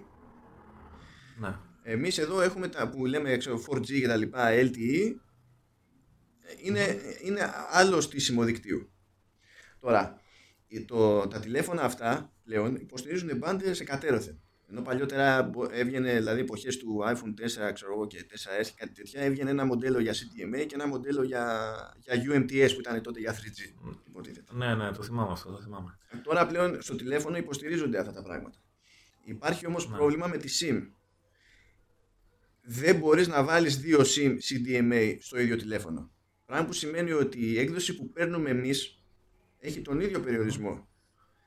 Μπορεί η μία κάρτα να είναι LTE και η άλλη κάρτα μπορεί να είναι CDMA. Δεν μπορούν και οι δύο να είναι CDMA. Ακόμα και στην περίπτωση της ηλεκτρονικής. Ε, δηλαδή θες να μου πεις ότι ε, στην Κίνα θα βγάλουν άλλο μοντέλο, θα είναι τελείως Βγα- διαφορετικό; Βγάζουν μοντέλο που στην ουσία η θύρα που έχουν εκεί πέρα παίρνει κάρτα και από την πάνω και από την κάτω μεριά, το σιρταράκι, Μμμ. για να μην Ναι, τους ναι. πιάνει περισσότερο χώρο. Και αυτό το κάνουν επειδή όλοι οι πάροχοι στην Κίνα έχουν στημένο, είναι στημένοι σε δίκτυο CDMA. Οπότε, αν πεις ότι εγώ θέλω δύο νούμερα από τον ίδιο πάροχο ή από διαφορετικούς παρόχους κτλ., με τη φάση με την eSIM δεν υπάρχει ελπίδα. Ενώ αντίστοιχα στην Ευρώπη το δίκτυο CDMA είναι εξαίρεση και το ίδιο ισχύει και στην Αμερική, όπου CDMA είναι μόνο η Verizon, ενώ οι υπόλοιποι είναι LTE. Ε, δεν θα μπορούσε όμως να, να βγάλει αυτό το μοντέλο της Κίνας τροποποιημένο όπως χρειάζεται σε χώρες που... Γιατί το ε, eSIM, από όσο ξέρω, το υποστηρίζεται μόνο στην Αμερική, άντε σε κανένα δύο χώρες ακόμα. Δηλαδή, έχω δει ότι και σε μεγάλες, σε πιο μεγάλες αγορές, Ναι, γιατί εκεί κλωτσάνε, Ναι. εκεί κλωτσάνε οι πάροχοι. Αλλά αλλά θέλει, σαν υπάρχοχοι, ναι. Δεν θα μπορούσε θέλει να τους το να βγάλει αυτό φορέσει. το μοντέλο της Κίνας στην Ευρώπη, ας πούμε. Θα μπορούσε, αλλά θέλει να τους το φορέσει την eSIM. Θα μου πεις, ναι, αλλά εγώ τι φταίω. Μμμ, Ε, Debatable. εντάξει, δεν θα, δεν θα σου το πω γιατί καταλαβαίνω. Debatable, γιατί Ε. το πρόβλημα ποιο είναι; Ότι η eSIM σου δίνει τη- το περιθώριο να πάρεις το τηλέφωνο σου και να κανονίσεις με απόλυτη ελευθερία το, το πάροχο που θα διαλέξεις το πρόγραμμά σου κτλ. Ενώ έτσι όπως είναι η φάση και εδώ στην Ελλάδα, πρέπει να πας να πάρεις το τηλέφωνο, ειδικά το, το πρώτο διάστημα, από τον πάροχο ή από εξουδιωτημένο ε, μεταπολιτή που έχει πάρει και εκείνος τα τηλέφωνά του μέσω του πάροχου. Ναι. Όχι απαραίτητα απευθείας από την ίδια την Apple. Υπάρχει αυτό το, ε, αυτό το καθεστώς τέλος πάντων σε, σε αυτή την περίπτωση. Και σε διάφορες χώρες οι πάροχοι που σου δίνουν το τηλέφωνο σε, σε κλειδώνουν σε αυτό. Ακόμα και αν δεν έχεις πρόγραμμα και πεις ότι το Όπως ήταν παίρνω. παλιά και σε εμάς. Και σε εμάς Ακριβώς. δεν ήταν αυτό παλιά. Ακριβώς. Και πηγαίνει όσο μπορεί κόντρα σε, σε αυτό η Apple. Αλλά πηγαίνουν Το θέμα κόντρα είναι και οι ότι- πάροχοι και πρόσεξε να δεις τι έχουν κάνει. Ενώ στο iPad, στις χώρες και στους παρόχους που υποστηρίζεται η SIM, πηγαίνεις και διαλέγεις ό,τι θέλεις. Η ίδια φάση με την eSIM στο iPhone φέτος έχει επιπλέον περιορισμούς από τους παρόχους για το σπάσιμο. Ναι. Ενώ είναι το ίδιο πράγμα και μιλάμε για πάροχο που το υποστηρίζει στο iPad. Σου λέει όχι, επειδή το τηλέφωνο είναι πιο σημαντικό και εγώ θέλω να κάνω ό,τι μπορώ για να κλειτώσω στο δίκτυό μου τον το πελάτη, θα σε διαλύσω. Που ε, και εκεί αυτό που κάνει ο πάροχος δεν είναι ακριβώς προς όφελος του καταναλωτή. Οπότε πηγαίνει κόντρα η Apple με τρόπο που κατά περίπτωση δημιουργεί πρόβλημα στον καταναλωτή και ταυτόχρονα ο στόχος είναι να λύσει ένα άλλο πρόβλημα. Και πάλι είναι σαν τη φάση που, όπως λέγαμε πριν για τα βιοδιασπόμενα στα καλώδια, θα τους Ναι. κράξω, αλλά ταυτόχρονα βγάζει και λίγο νόημα η φάση. Τους δίνεις και ένα δίκιο αυτό. Ναι, είναι λίγο περίεργα. Παρόλα, παρόλα αυτά όμως όλο αυτό το παιχνίδι, γιατί παι- για παιχνίδι είναι έτσι, η πολιτική είναι αυτό τώρα, Βέβαια. να το πούμε έτσι, έτσι τσακώνονται μεταξύ τους, είναι ένα μπάχαλο γενικότερο. Ε, σε εμάς ως καταναλωτές μας στερεί πράγματα σημαντικά. Δηλαδή, ε, δεν θα μπορέσω να πάρω το Apple Watch με κάρτα, Μμμ. να πάρω την έκδοση cellular δηλαδή κτλ. Οπότε δεν θα μπορέσω να ακούω μουσική, να τρέχω, να κάνω γυμναστική, δεν ξέρω εγώ τι. Ή θα πρέπει να κουβαλάω πάλι το κινητό μαζί μου κτλ. Ε, στο κινητό θα, άμα θέλω iPhone, θα πρέπει οπωσδήποτε να έχω άλλη μια συσκευή κάπου αν χρειάζομαι κάποιο επαγγελματικό νούμερο ή δεν ξέρω εγώ τι άλλο νούμερο. Είναι ένα παιχνίδι που ναι, μεν παίζεται μεταξύ των δύο, δηλαδή παρόχου και εταιρείας, αλλά παίζεται όλο πάνω στην πλάτη του καταναλωτή. Έτσι, Ναι, δηλαδή- ισχύει, ισχύει. Είμαστε ε, παράπλευρη απώλεια.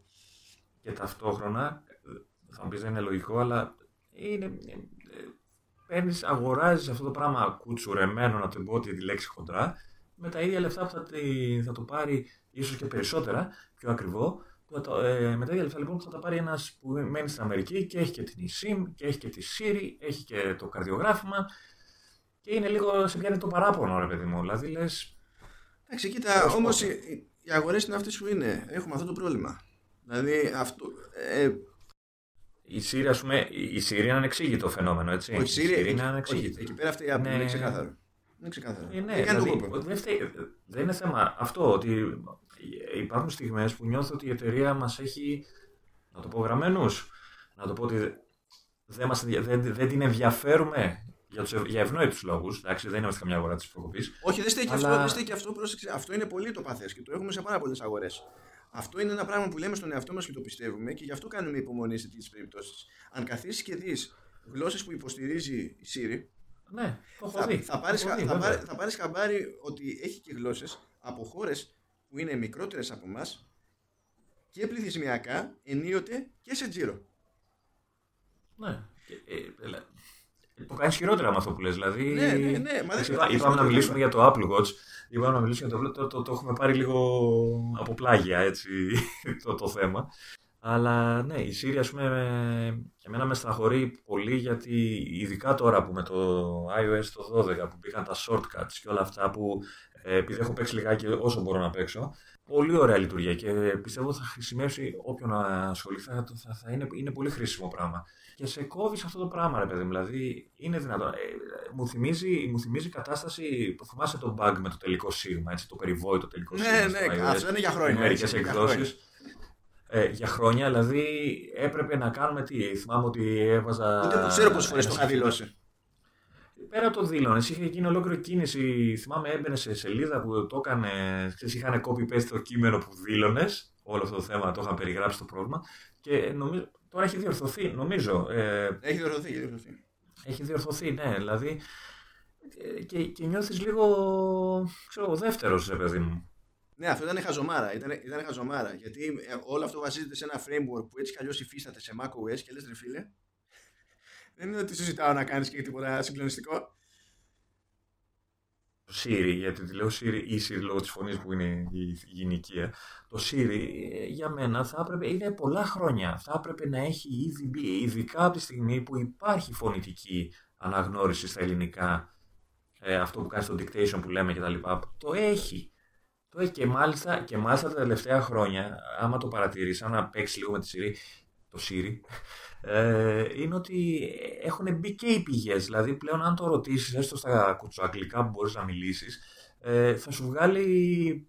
Δηλαδή, αν του πεις θέλω να φάω, θα σου βγάλει εστιατόρια τοπικά. Δε, δηλαδή, έχουν μπει τα δεδομένα μέσα, όσο γίνεται να μπουν.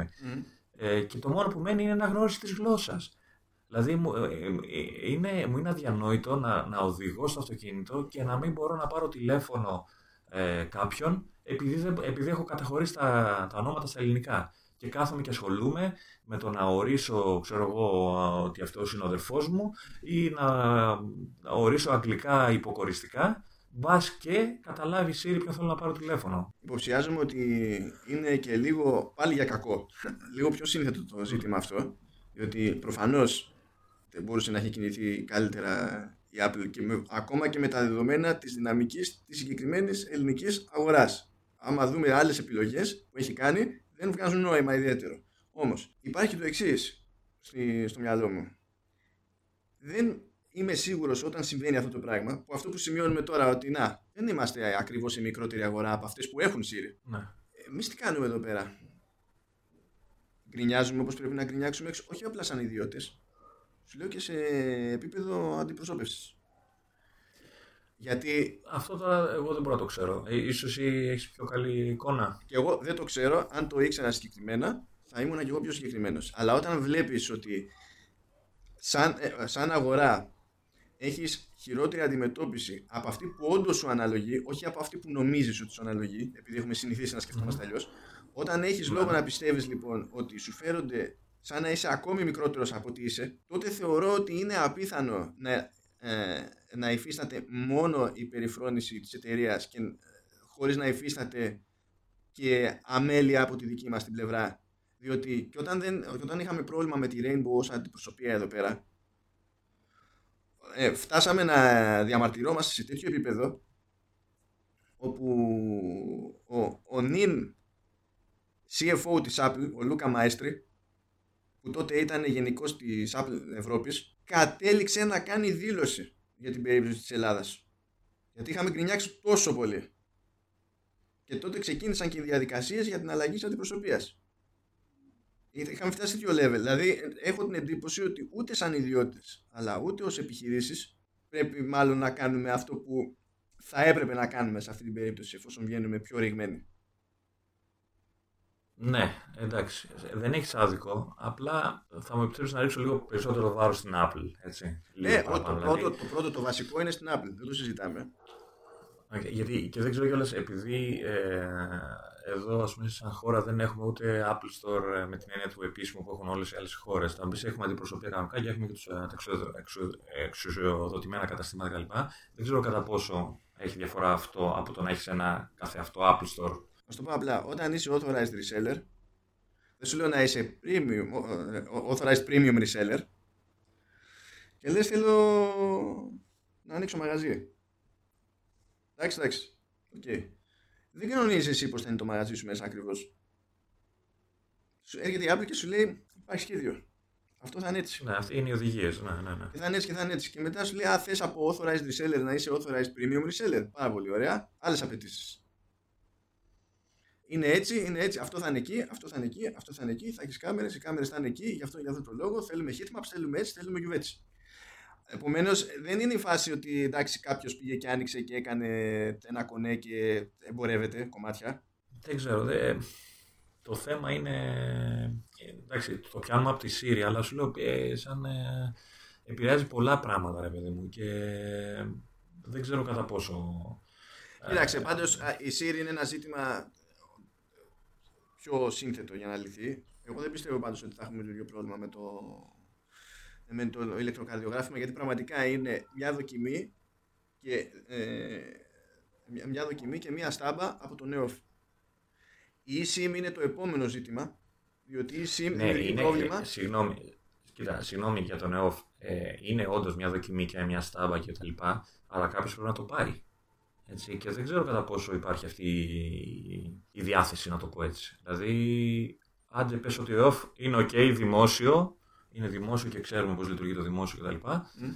Αλλά δεν ξέρω, θα υπάρχει διάθεση από εδώ. Γιατί ε, από όσο έχω δει κιόλας δεν υπάρχει καν στο, σαν καταχώρηση στα καταστήματα η έκδοση.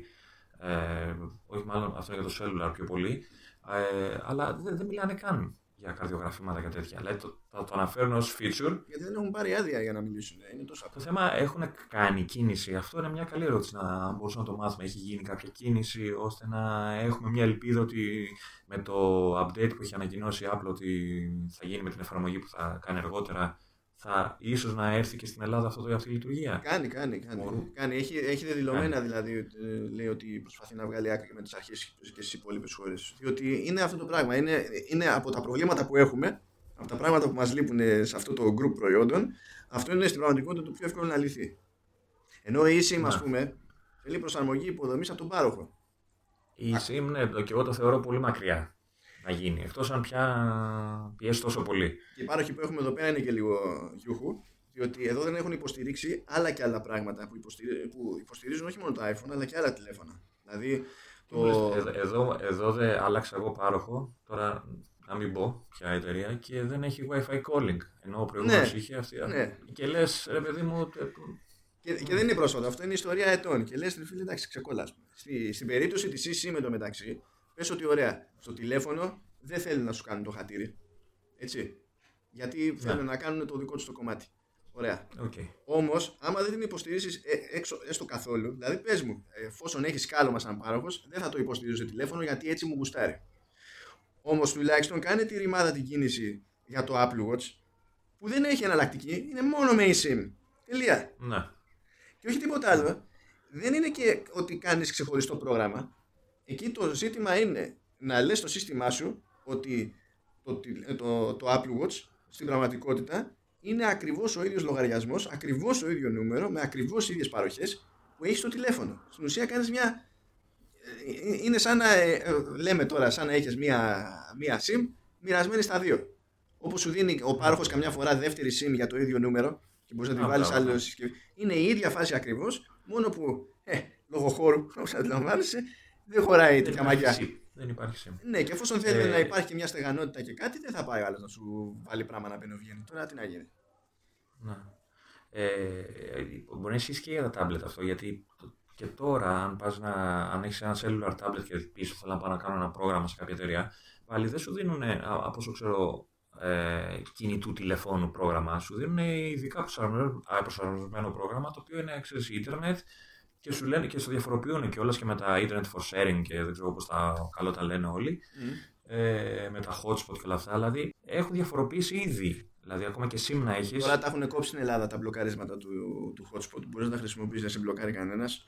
Ναι, ναι, αυτό, αυτό ισχύει. Αλλά με, ε, όταν πας να πάρεις μια κάρτα και τους πεις τι, τι θέλω μόνο για tablet, βλέπεις ότι γίνεται κάποια αλλαγή στα προγράμματα. Δεν είναι να πεις ότι θα πάρω. Μπορείς να πάρεις το κινητού και να την βάλεις στο tablet, Μμμ. αλλά όταν, σου- όταν τους πεις ότι είναι για tablet, η κάρτα που θα σου δώσει, το πρόγραμμα που θα έχει αυτή η κάρτα, ε, είναι διαφορετικό από αυτό που θα σου δίνανε. Ναι, αν στην πραγματικότητα, διαλέξεις ότι στην είναι για πραγματικότητα κινητό. σου δίνουν άλλο νούμερο. Η κάρτα που σου δίνουν έχει και νούμερο. Δηλαδή, άμα, μπράβο, άμα ναι. χρειαζόταν να, αν τη βάλεις μέσα στο τηλέφωνο και θες οπωσδήποτε να πάρεις τηλέφωνο, θα πάρεις τηλέφωνο. Αλλά Ναι. Το υπολογίζουν ως κάτι που υπάρχει εκεί πέρα για, για δεδομένα και μόνο. Οπότε θα μπορούσαν να υπολογίσουν ένα ακόμα πράγμα. Έτσι, να ανοίξουν άλλη μια επιλογή. ε, Ναι. συν. Ναι, γι' αυτό, Αλλά- γι αυτό αλλά είναι επειδή- βλακώδε το θέμα. Επειδή βλέπω ότι και έξω είναι ακόμα πίσω όλο αυτό. Δηλαδή είναι πολύ φρέσκο όλο αυτό το, το ζήτημα. Νομίζω ότι θα αρχίσουμε πολύ να το δούμε στη χώρα. Εκτός αν γίνει κάτι πολύ μαγικό και αλλάξουν τα πράγματα πολύ γρήγορα. Μακάρι, γιατί το. Ε, μπορώ να πω ότι το Apple Watch, το είπα και πριν, κέρδισε φέτος ε, στην παρουσίαση. Ε, χτύπησε και το άκουσα και από πολλούς. Χτύπησε πιο πολύ από ότι τα iPhone. Ναι, γιατί ήταν από τη μία το ηλεκτροκαρδιογράφημα. Από την άλλη, άλλο ένα πράγμα που θέλει την αντίστοιχη έγκριση, γιατί βασίζεται στο ηλεκτροκαρδιογράφημα ε, και, όχι, και στο νέο αισθητήρα γενικότερα, είναι η δυνατότητα να ανοιχνεύει όχι μόνο ε, υψηλότερους, περισσότερους παλμούς από το κανονικό, αλλά να, λιγότερους, να ανοιχνεύει και, και λιγότερους και να παίρνει χαμπάρι και αριθμία. Ναι. Που αυτό μπορούσε να το βρεις με πρόσθετες συσκευές ή πρόσθετα εξαρτήματα σε, σε smartwatches και τέτοια, αλλά πλέον είναι εκεί, παιδί μου. Να. Και πρέπει να πάρει έγκριση και για αυτά. Όπως έχει και το. Ε, αυτά θέλουν, πρέπει να πιστοποιηθεί, να πιστοποιηθεί η ακρίβειά τους, έτσι. Ναι. ναι, στην ουσία πρέπει να έχουν μια μήνυμου ακρίβεια και υπάρχουν κλάσεις εκεί. Δηλαδή δεν είναι ότι πρέπει οπωσδήποτε να πιάνει ο άλλος 100%. Το ζητούμενο είναι να είναι τέτοια η ακρίβεια ώστε να είναι ευκολότερο για το, για το χρήστη να έχει μετρήσεις που μπορεί να χρησιμοποιήσει ένας γιατρός σαν μπούσουλα πριν χρειαστεί να κάνει το παρακάτω. Να αποτελεί μια καλή ένδειξη, έτσι, μια καλή βάση ναι. για την όποια επόμενη εξέταση. Ε, αυτό που μου έκανε εντύπωση και θετική θα έλεγα ε, και δεν το περίμενα να σου πω την αλήθεια είναι ότι παρά την αλλαγή του μεγέθους ε, δεν κάτσανε να αλλάξουν τα λουράκια που για μένα είναι η βασική πηγή εσόδων ε, για το Apple Watch. Έτσι. Ναι, είναι, εντάξει, οι τιμές που έχουν στα λουριά είναι above and beyond το συζητάμε. Δηλαδή είναι ξεκάθαρο ότι βγάζουν χρήμα από εκεί. Το θέμα, είναι, το θέμα είναι ότι είναι τα λουράκια και όλα αυτά έχουν δημιουργήσει αγορά. Ναι, βέβαια. Από ήταν ηθίκε και όλα αυτά. Ε, δηλαδή πέρα από τα επίσημα. Υπάρχουν και από, και από third party, ναι. Και έλεγα ότι θα το εκμεταλλευτεί αυτό. Ότι ξέρεις με το καινούριο μοντέλο θα πρέπει να πάρεις καινούργια λουράκια. Και μου έκανε εντύπωση που κράτησε τη συμβατότητα. Και δεν με χαλάει γιατί ξέρω εγώ έχω το Apple Watch, ε, έχω πάρει και δύο λουράκια δεν με χαλάει να τα έχω και αυτά μαζί με άμα πάρω το καινούριο. Δεν θα με χαλάει καθόλου σαν καταναλωτή. Πάντως δεν ακουγόταν ότι πήγαινε για αλλαγή γιατί ήθελε να πατήσει πάνω σε αυτό το πράγμα. Γιατί τους νοιάζει περισσότερο να μπει στη διαδικασία να πάρεις το, το καινούριο το μοντέλο και ε, στα υπόλοιπα να αισθάνεσαι μια κάποια ασφάλεια. Και αν, η, αν το πάχος της συσκευής δεν φτάσει να γίνει τέτοιο που να εμποδίζει τη χρήση της ίδιας άρμωσης, της ίδιας άρμωσης δεν νομίζω να μπουν στη διαδικασία. Δηλαδή πρέπει να έχουν κάποιο συγκεκριμένο λόγο για να το φάνε έτσι. Εγώ περίμενα ότι επειδή άλλαξε το μέγεθος, έτσι έχει πάει 44 τώρα το μεγάλο από 42, αλλά από ό,τι κατάλαβα θα άλλαζε ξέρεις, και, και πλάτος και, και μήκος. Νομίζω έχει αλλάξει μόνο το μήκος ουσιαστικά. Ε, βασικά είναι το, είναι το ύψος. Το ύψος είναι που έχει αλλάξει. Το ύψος, ναι. Ε, και έλεγα ότι θα, επειδή έχει γίνει αυτό το redesign, ότι θα αλλάξει ρε παιδί μου και άρμος. Αλλά το καταφέρανε και ε, μάλιστα πριν ξεκινήσουμε την ηχογράφηση έτυχε και είδα το, έκανε τώρα το iFixit, το γνωστό. Έκανε το κλασικό, ξέρεις, ε, την κλασική αποσυναρμολόγηση της συσκευής. Ε, και έδειχνε τις φωτογραφίες. Ε, η διαφορά πάχους είναι αρκετά αισθητή όταν τα βάζεις δίπλα-δίπλα το καινούργιο με ένα παλιό είναι αρκετά αισθητή. Αν το δεις ένα αριθμό που νομίζω είναι 0,7 χιλιοστά, κάτι τέτοιο, αυτό ακούγεται γενικά ναι, αστείο. και, σε, λέει κάτι, ναι. και σε τηλέφωνα και τέτοια θα ήταν αστείο και υπολογιστές και ό,τι θέλεις. Αλλά στο, σε ρολόι, επειδή είναι ένα πράγμα που έχεις μονίμω εκεί, είναι πιο εύκολο να το πάρεις χαμπάρι ότι έχει τέτοια διαφορά. Πάντως, να σου πω την αλήθεια, μου κάνει εντύπωση που ξεκινήσανε με, με τα πρώτα μοντέλα στα 42, το μεγάλο μέγεθος. Ε, όταν μιλάμε για μια, μια αγορά που έχει συνηθίσει το 46 στα αντρικά τουλάχιστον νούμερα. Δηλαδή να έχεις ένα μικρότερο μοντέλο για τις γυναίκες που θέλουν πιο μικρό ρολόι. Όποιες γυναίκες, γιατί έχω δει και πολλές γυναίκες που θέλουν πιο μεγάλα ρολόγια. Ε, και το αντρικό νομίζω, δηλαδή χωρίς να έχω μεγάλη άποψη για την αγορά των ρολογιών, ε, είναι εκεί στα 46, δηλαδή τα στρογγυλά. Τα με, μεγάλα, ξέρεις, έχει μια τάση για μεγάλο ρολόι. Δεν ξέρω τώρα. Πραγματικά δεν, δεν, δεν, έχω, δεν έχω σχόλιο και εικόνα σε αυτό, γιατί δεν ασχολούμαι όντως. Ναι, εντάξει, και σου λέω εγώ ότι βλέπω έξω στον δρόμο. Δηλαδή, βλέπω όλοι φοράνε κάτι ρολόγια θεόρατα. Και ε, πιστεύω θα τους έλυνε και πολλά θέματα, ξέρω εγώ, μπαταρία, θα ήταν πιο μεγάλη. Μου κάνει εντύπωση ε, που δεν ξεκινήσαν με κάτι πιο μεγάλο σε μέγεθος. Τέλος πάντων, το, το μεγαλώνουν πάντως σιγά σιγά, το μεγαλώνουν. Ε. Ναι, ναι. Κοίτα, είναι, είναι τώρα όλα, άμα τα βάλεις, είναι μια, μια αλυσίδα. Δηλαδή, α πούμε, ας πούμε ότι κάνουμε ένα περίεργο κύκλο και ταυτόχρονα κλείσιμο, διότι έχουμε ξεφύγει πέρα από κάθε φαντασία. Μ' αρέσει που λέγαμε, ναι. Ναι, ε, εντάξει, είμαστε χαμένοι από χέρι, το ξέρω. Πρόσεχε να δεις τώρα τι γίνεται. Επειδή μέσα στο μυαλό της ξεκινάει πάντα από σενάριο χρήσης αυτή, αυτή η εταιρεία. Απλά δεν υπάρχει ωραίος τρόπος να το, να το κάνει πράξη με τη μία και γι' αυτό σε, σε κάθε βήμα πότε θα ανεβριάσει ο ένας, πότε θα ανεβριάσει ο άλλος και εμείς μαζί. Ναι, εντάξει, ε, πο, ποτέ κανείς δεν θα είναι ευχαριστημένος ε, ή μάλλον όλοι δεν θα είναι ευχαριστημένοι με κάτι. Ναι, Πάντα θα υπάρχουν ε, διαφωνίες. Είναι, έχει μια λογική να γίνονται τα τηλέφωνα τεράστια πλέον διότι ναι, μεν δεν μπορείς να χρησιμοποιήσεις με το ένα χέρι. Ναι, μεν δεν μπορείς να φτάσεις εύκολα από άκρη σε άκρη, ξέρω εγώ, σε κάθε σενάριο κτλ. Okay. Δύο, στοιχ, δύο στοιχεία που με πονάνε πολύ το, το, το, το τελευταίο καιρό. Αλλά όταν βάλεις στην αλυσίδα το, το Apple Watch, που είναι, εντάξει, είναι προορισμένο πραγματικά να λειτουργεί σαν φίλτρο για κάποια πράγματα, για ειδοποιήσεις και και και, μειώνεται η, η συχνότητα που χρειάζεται να βγάλεις το τηλέφωνο από την τσέπη. Και ύστερα κάνεις και το, το εξτραδάκι που αυτό κολλάει και με το ζήτημα που λέγαμε για το, για το mini jack. Καλή φάση όλο αυτό, αλλά τα AirPods είναι τόσο καλά σε αυτό που κάνουν και για την κατηγορία τους έχουν και λογική τιμή. Αυτό είναι το δεύτερο αστείο. Ναι. Όπου Λες, ναι, μου σπάνε τα νεύρα, δεν μπορώ να χρησιμοποιήσω τα ακουστικά χωρίς να βάλω αντάπτορα, τα ακουστικά που είχα τόσο καιρό και και και και. και. Αλλά ρε γαμότο, καλή φάση τα AirPods. Κάνεις, κάνεις την επόμενη ατάκα έτσι. Και αν υποτίθεται ότι ήμασταν και χώρα που υφίστατο η Siri, αντί να καθόμαστε να πονάμε και να κλαίμε για αυτό το θέμα, ναι, ναι, ναι. τότε όλη αυτή η αλυσίδα θα σημαίνει ότι μπορεί να χρησιμοποιηθεί πιο εύκολα χωρίς να βγάλουμε το γαϊδούρι το τηλέφωνο από την τσέπη. Αυτό είναι ένα πράγμα το οποίο μπορεί να λειτουργήσει ε, σε, σε Γερμανία, Αγγλία, Αμερική και Γαλλία και τους συνήθεις υπόπτους. Το, το τηλέφωνο το τεράστιο θα λειτουργούσε ως hub, έτσι. Θα ήταν η βάση, αλλά εσύ θα χρησιμοποιούσες είτε το ρολόι, είτε τα ακουστικά. Θα ήταν δηλαδή ένα κέντρο και όλα τα άλλα θα ήταν. Το έχουμε αυτό λιγάκι. Δηλαδή, ε, αν έχεις Mac, αν έχεις iPad, αν έχεις ρολόι, αυτά. Δηλαδή, μπορείς να απαντήσεις ή να στείλεις μήνυμα ή να μιλήσεις στο τηλέφωνο ανεξαρτήτως από το αν το έχεις μαζί, όχι μαζί σου, κοντά σου. Δηλαδή, εγώ ας πούμε δεν έχω καλό σήμα στο σπίτι, μετά το τηλέφωνο έξω στο μπαλκόνι που έχει σήμα και όταν με παίρνει τηλέφωνο κάποιος, είτε από το ρολόι, είτε από το tablet, είτε από το Mac, ανάλογα που είμαι, κάθομαι και μιλάω και λύνω ένα, ένα, κάνω ένα workaround με του θέματος που έχω.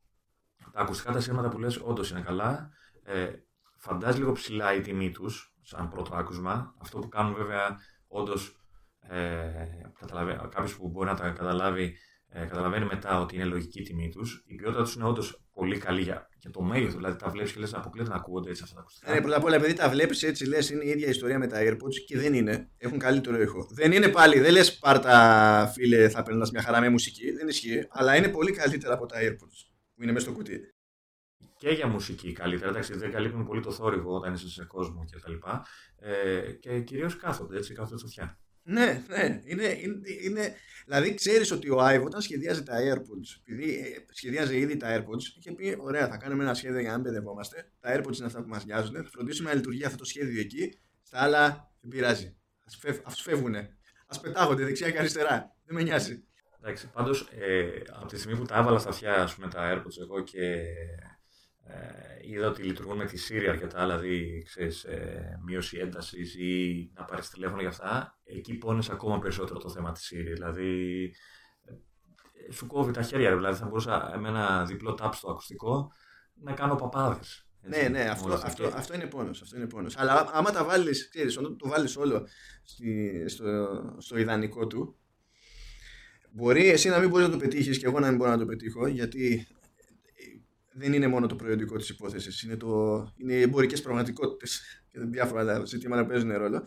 Αν τα βάλεις όμως ε, μαζί και συνειδητοποιήσεις ποια ήταν η ιδέα που οδήγησε σε αυτή την αλυσίδα και όχι μόνο στη μία συσκευή και στην άλλη συσκευή ως κάτι απαραίτητα ξεχωριστό κτλ. Καταλαβαίνεις προς τα που σπρώχνει η εταιρεία. Απλά μέχρι να φτάσουμε εκεί πέρα σε ικανό βαθμό για τον ευρύτερο πληθυσμό του πλανήτη, όχι της χώρας, Ναι. ο πόνος είναι σίγουρος. Άλλο ότι είναι το ένα, άλλο ότι είναι το άλλο, ο πόνος είναι σίγουρος. Είναι που λέμε πρέπει να γίνονται δοκιμές μέχρι να πετύχουμε αυτό που θέλουμε. Ε, ναι. Κάπως, Κάπως κάπως έτσι. έτσι. Ήθελα να κλείσω να πω ότι ε, ακόμα και έτσι για μένα το Watch έκλεψε τις εντυπώσεις φέτος. Αυτό. Αυτό άσχετο. Ναι, ισχύει. Είναι στην αγορά μόνο του στην πραγματικότητα. Δηλαδή, ε, όπως, όπως και στα premium tablets η αγορά στην ουσία είναι το iPad και που και που είναι και κανένα Galaxy S και μετά το House, ξέρω εγώ. Ναι. Ε, και εντα- ε, πιάνω ως πιο ειδική, πιο ξεχωριστή περίπτωση τα Surface γιατί εκεί πέρα στην πραγματικότητα ε, έχεις να κάνεις με, με PC που είναι σε, σε μορφή tablet Ναι. σε Apple Watch δεν, δηλαδή ε, είναι σαν να μην υπάρχουν οι υπόλοιποι. Σκέψου πώς, πόσο γιούχο είναι αυτή η αγορά και πόσο έχουν δεχτεί σε μεγάλο βαθμό τη μοίρα τους ας πούμε που η Qualcomm που βγάζει το μοναδικό chipset για Android smartwatches τώρα παρουσίασε καινούριο chipset και είχε να το κάνει 2 ή 2,5 χρόνια. Οπότε οι κατασκευαστές βγάζανε ανανεωμένα υποτίθεται μοντέλα και είχαν ακριβώς το ίδιο chipset μέσα και πειράζανε τις λεπτομέρειες. Βαριόταν να μπει και στη διαδικασία. Η Qualcomm που τους έχει όλους πελάτες, έτσι. Τους έχει όλους πελάτες. Ξέρει ότι θα βγάλει chip και όποιος θέλει να βγάλει ε, smartwatch θα πάρει από αυτούς. Το έχει σίγουρο ότι θα βγάλει λεφτά. Δεν έπαιρνε καν στον κόπο. Να, να σου πω τι μου έλειψε από το Watch. Μάλλον όχι από το Watch, από το Watch OS. Το περίμενα να σου πω σαν λίγο στο 5, ίσως το δούμε στο επόμενο. Ε, ένα store για τα watch faces. Να, ε, με την έννοια ότι να μπορούν να φτιάξουν third parties ε, Ναι, αυτό- watch face. Αυτό είναι κάτι που βασικά πρέπει να, ε, πρέπει να είναι αγχωμένοι γενικά με το τι γίνεται με τα complications. Δηλαδή, Και ίσως και με το απόρριτο. Μπορεί να παίζει και αυτό γιατί είναι όλο με υγεία και τέτοια και φοβούνται ίσως εκεί υπάρχουν ήδη για δικλείδες. ροές. Εκεί υπάρχουν ήδη δικλείδες, αλλά νομίζω ότι όπως έχουν μπει στη διαδικασία σε iOS και έχουν φτιάξει κάποια size classes και όταν είσαι developer δεν σκέφτεσαι, α, ε, δεν ξεκινάς σκεπτόμενος α, στοχεύω σε αυτή τη συσκευή. Μπορείς να το κάνεις βέβαια, δεν σε εμποδίζει κανένας, αλλά έχει κάποια στοιχεία, κάποια δομικά στοιχεία που αλλάζουν δυναμικά ανάλογα με το form factor που αν εσύ τα έχεις φτιάξει όπως πρέπει σε βασικό επίπεδο έστω θα προσαρμοστούν σε διαφορετικά μεγέθη οθόνης και, και, και, και κάπως θα λειτουργήσει όλη η φάση. Και νομίζω ότι πρέπει να τρώγονται, αυτή είναι δικ- θεωρία έτσι, ξεκάθαρα είναι θεωρία, Ναι, δεν έχω ναι, να τη ναι, βασίσω ναι. πουθενά. Ε, πιστεύω ότι προσπαθούν να βρουν μια συνταγή ώστε να κωδικοποιηθεί η κατάσταση με τα complications, δηλαδή τις ενδείξεις που μπορείς να έχεις στο watch face από άλλες εφαρμογές και λειτουργίες, ώστε να είναι κάτι που να μπορεί να υπολογίσει ο developer ως, όσο πιο αυτοματοποιημένα γίνεται, διότι αν αφήσεις τον developer να το κομμαντάρει ο ίδιος, ξέρεις ότι θα δούμε εκπληκτικά τέρατα. Ναι, εντάξει, εννοείται ότι θα υπάρχουν guidelines. Βέβαια, ε, complications από third parties υπάρχουν και τώρα. Έτσι, δηλαδή, πολλές εφαρμογές εμφανίζονται στο ρολόι και βγάζουν κάποιο. Δηλαδή, ας πούμε, το, το email, το, την τάδε εφαρμογή, τώρα να μην λέμε ονόματα, ε, έχει complication που εμφανίζεται στο watch face. Εγώ πιο πολύ μιλούσα για το σαν design, ξέρεις, να τα, Ναι. την, ομορφ- την ομορφιά, ας το πούμε. Ναι, απλά, Α, πρέπει να, επειδή- άμα- απλά πρέπει να υπολογίσει ο άλλος το design, ώστε π.χ. να έχει minimum υποστήριξη για Ναι. όσα complications και να Ναι. υπάρχει ελπίδα. Κοίτα, επειδή, επειδή ακόμα και η Apple ανάλογα με το Watch Face ε, αλλάζει τον αριθμό των, compli- των complication, ε, complications που εμφανίζονται, δηλαδή έχει και Watch Face που δε- σου βγάζει ένα. Είναι αυτό που είναι με τα Ναι. μεγάλα γράμματα, δεν ξέρω αν το θυμάσαι. Ναι. Ε, ή άλλα που έχει τα πάντα. Και άλλα που έχει ένα ή δύο. Δηλαδή, ε, ήδη έχει σχηματίσει κάποια guidelines από μόνη της. Οπότε, απλά, δεν ξέρω, ε, διστάζει όπως ε, πάντα δίσταζε με το, ε, σε θέματα App Store να ανοιχτεί εύκολα σε τρίτους. Ε, ο- ή ξέρω με τα πληκτρολόγια που ε, ε, τα, στα iPhone που μετά, πόσα χρόνια, μετά από πόσα χρόνια άρχισε να επιτρέπει third party πληκτρολόγια κτλ. ναι. Η πλάκα όμως Ε, είδες ποια είναι με τα πληκτρολογία. Φούσκωσε στην αρχή. Ναι, ναι, ναι. κατάσταση εντάξει, εγώ τα και μετά γνώριζα. γεια. Ε, ε, Ναι, γιατί φοβάται, ο- φοβάται άλλος, δηλαδή, ειδικά με την ειδοποίηση που πέταγε ότι μπορεί να σε καταγράφουν κτλ. Ο άλλος φοβάται. Αλλά το watch face, σαν watch face, θα μπορούσε σιγά σιγά, δηλαδή έχουν περάσει ήδη πέντε εκδόσεις ε, WatchOS, θα μπορούσε να έχει βρει ένα, πράγμα, ένα τρόπο να επιτρέψει third party watch faces. Γιατί είναι αστείο να περιμένεις τώρα κάθε major release να σου βγάλει και αν σου βγάλει ένα, δύο, τρία, οτιδήποτε. Και η άλλη μου ερώτηση, για να γυρίσω έτσι πάλι στα watch faces, για να κλείσω μάλλον τα watch faces, είναι ότι μου κάνει εντύπωση που επιμένει σε στρογγυλά καντράν, να το πω και ελληνικά, ρολογιού. Ενώ το, το, το, το ρολόι είναι τετράγωνο, mm. τα περισσότερα καντράν του ρολογιού είναι στρογγυλά. Και μου φαίνεται ότι χάνει χώρο, ειδικά στα πιο μικρά μοντέλα. Θα μπορούσε να έχει ένα τετράγωνο. Έχεις δει πώς είναι τα τετράγωνα ρολόγια, ναι. που είναι πιο κυριλέ, πιο κόσμο που είναι παραλληλόγραμμα, που πιάνουν οι δείκτε, οι γραμμές μάλλον που δείχνουν τα λεπτά και όλα αυτά είναι στις γωνίες, απλωμένο. Ναι. Και θα μπορούσε τα κομπλικέ να είναι από μέσα, Όπως ε, έκανε τώρα με το καινούριο λιγάκι που. Ε, αυτό το που είναι πολλά μαζί κτλ. Ναι, αυτό ήθελα να πω. Γιατί στην ουσία ε, ε, τώρα ψάχτηκε για να το λειτουργήσει αυτό κάπως μες στο, στο μυαλό. Μου, μου, μου έκανε εντύπωση, δηλαδή, άμα δεις στα μικρά μοντέλα ειδικά, ε, ο, ο κύκλος ουσιαστικά έχει πολύ χάνει χώρο, ρε παιδί μου. Θα μπορούσε να τα. δεν, σου, δεν σου λέω όλα, αλλά να έχει και ένα τετράγωνο, ας πούμε, κάτι. Ναι, ναι. Λεπτομέρειες τώρα έτσι για να ασχολούμαστε να, ε, να γκρινιάζουμε. Εντάξει, αυτό είναι το μόνο εύκολο. Θα παίζει γκρίνια εδώ πέρα αλλά θα παίζουν και, θα παίζουν και εξηγήσεις που δεν είναι το κλασικό που θα πετύχετε σε ό,τι συζήτηση να είναι και ειδικά στα διάφορα, στις διάφορες εκρήξεις σε facebook, twitter και τα λοιπά που καθένας λέει πραγματικά το μακρύ του και το κοντό του. Ναι. Διότι, ναι, δεν έχω εγώ προσωπικά και προφανώς δεν έχει ο Λεωνίδας πρόβλημα να χρεώνει την Apple. Δηλαδή, γενικά δεν έχουμε πρόβλημα να χρεώνουμε την Apple πράγματα που έχει κάνει, αλλά το ζήτημα είναι να τη χρεώνουμε αυτά που έχει κάνει όντως. Αν πηγαίνουμε σε ένα level όπου χρεώνουμε φανταστικά πράγματα, επειδή απλά έχουμε καταλάβει ότι να είναι όπως να είναι. Τέλος πάντων, να το διερευνούμε. Έτσι, να διερευνούμε αν, αν είναι κάτι που τελικά ισχύει ή όχι. Να το, να το συζητάμε, να δούμε τι, τι συμβαίνει. Ναι. Όπως ναι. έτσι. Μιλάμε, μιλάμε δηλαδή πράγματα απλά για να τα πούμε. Ναι, ακριβώς. Διότι εξακολουθεί και μέχρι σήμερα να είναι φοβερά διασκεδαστική συζήτηση που μπορεί να ανοίξει κάποιος σε ένα τραπέζι με κάποιον που έχει πολύ, πάρα πολύ συγκεκριμένη στραβή εικόνα για, τη, για την Apple. Και αν τον πιάσεις και τον συζητήσεις, θα δεις ότι άνετα τα μισά πράγματα που λέει δεν ισχύουν. Τα άλλα μισά θα ισχύουν. Να. Και μπορείς να προσθέσεις και εσύ πράγματα που δεν έχει πάρει χαμπάρι, που είναι αρνητικά. Να τον βοηθήσεις κιόλας. Δηλαδή γίνεται, δεν είναι αυτό το πρόβλημα αλλά με το ίδιο σκεπτικό που κανένας δεν θέλει να χρεώνεται πράγματα που δεν έχει κάνει. Ε, καλό είναι, εντάξει, θα το θεωρούμε ότι. Μου θυμίζεις τώρα φάση που πριν χρόνια είχα πάει σε κατάστημα κινητής τηλεφωνίας και ο τύπος εκεί που ήταν ο πολιτής, κάτι θέλαμε να ρωτήσουμε, δεν θυμάμαι τι, και λέει Α, iPhone έχετε. Όπω λέει, ούτε ringtone δεν μπορεί να βάλεις εκεί εύκολα.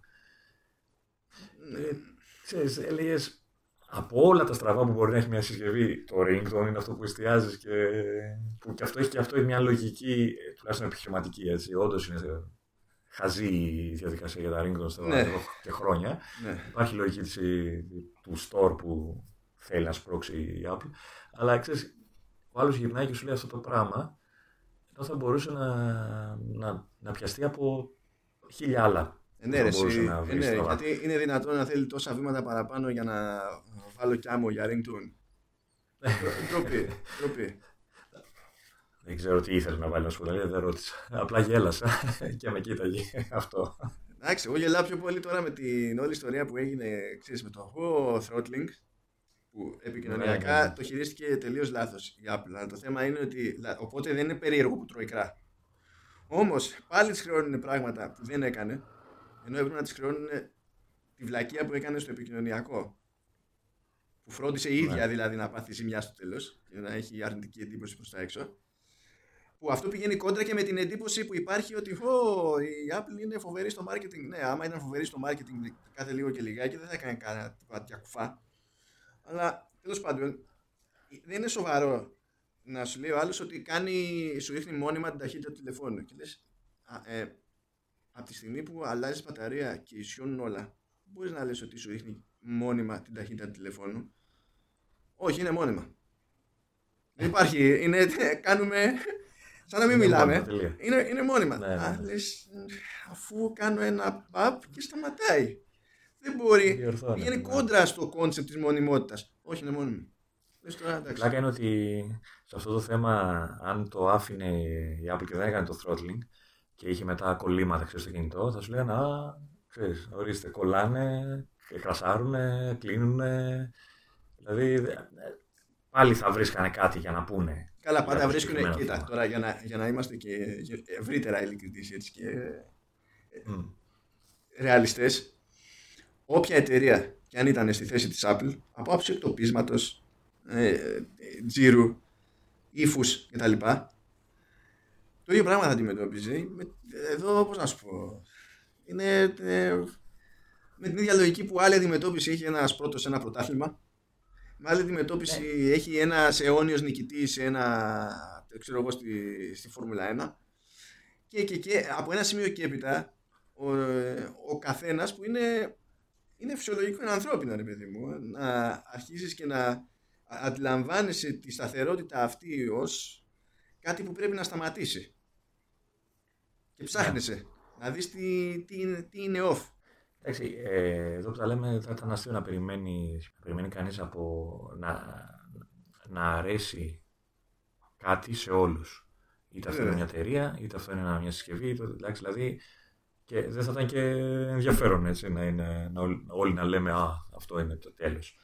Εντάξει, πάντως ε, έχει πλάκα, δηλαδή επειδή κάθε φορά που βγαίνει καινούργια συσκευή, τις επόμενες μέρες σίγουρα θα δεις άρθρο Α, η μπαταρία του καινούριου είναι χάλια το ένα και το άλλο.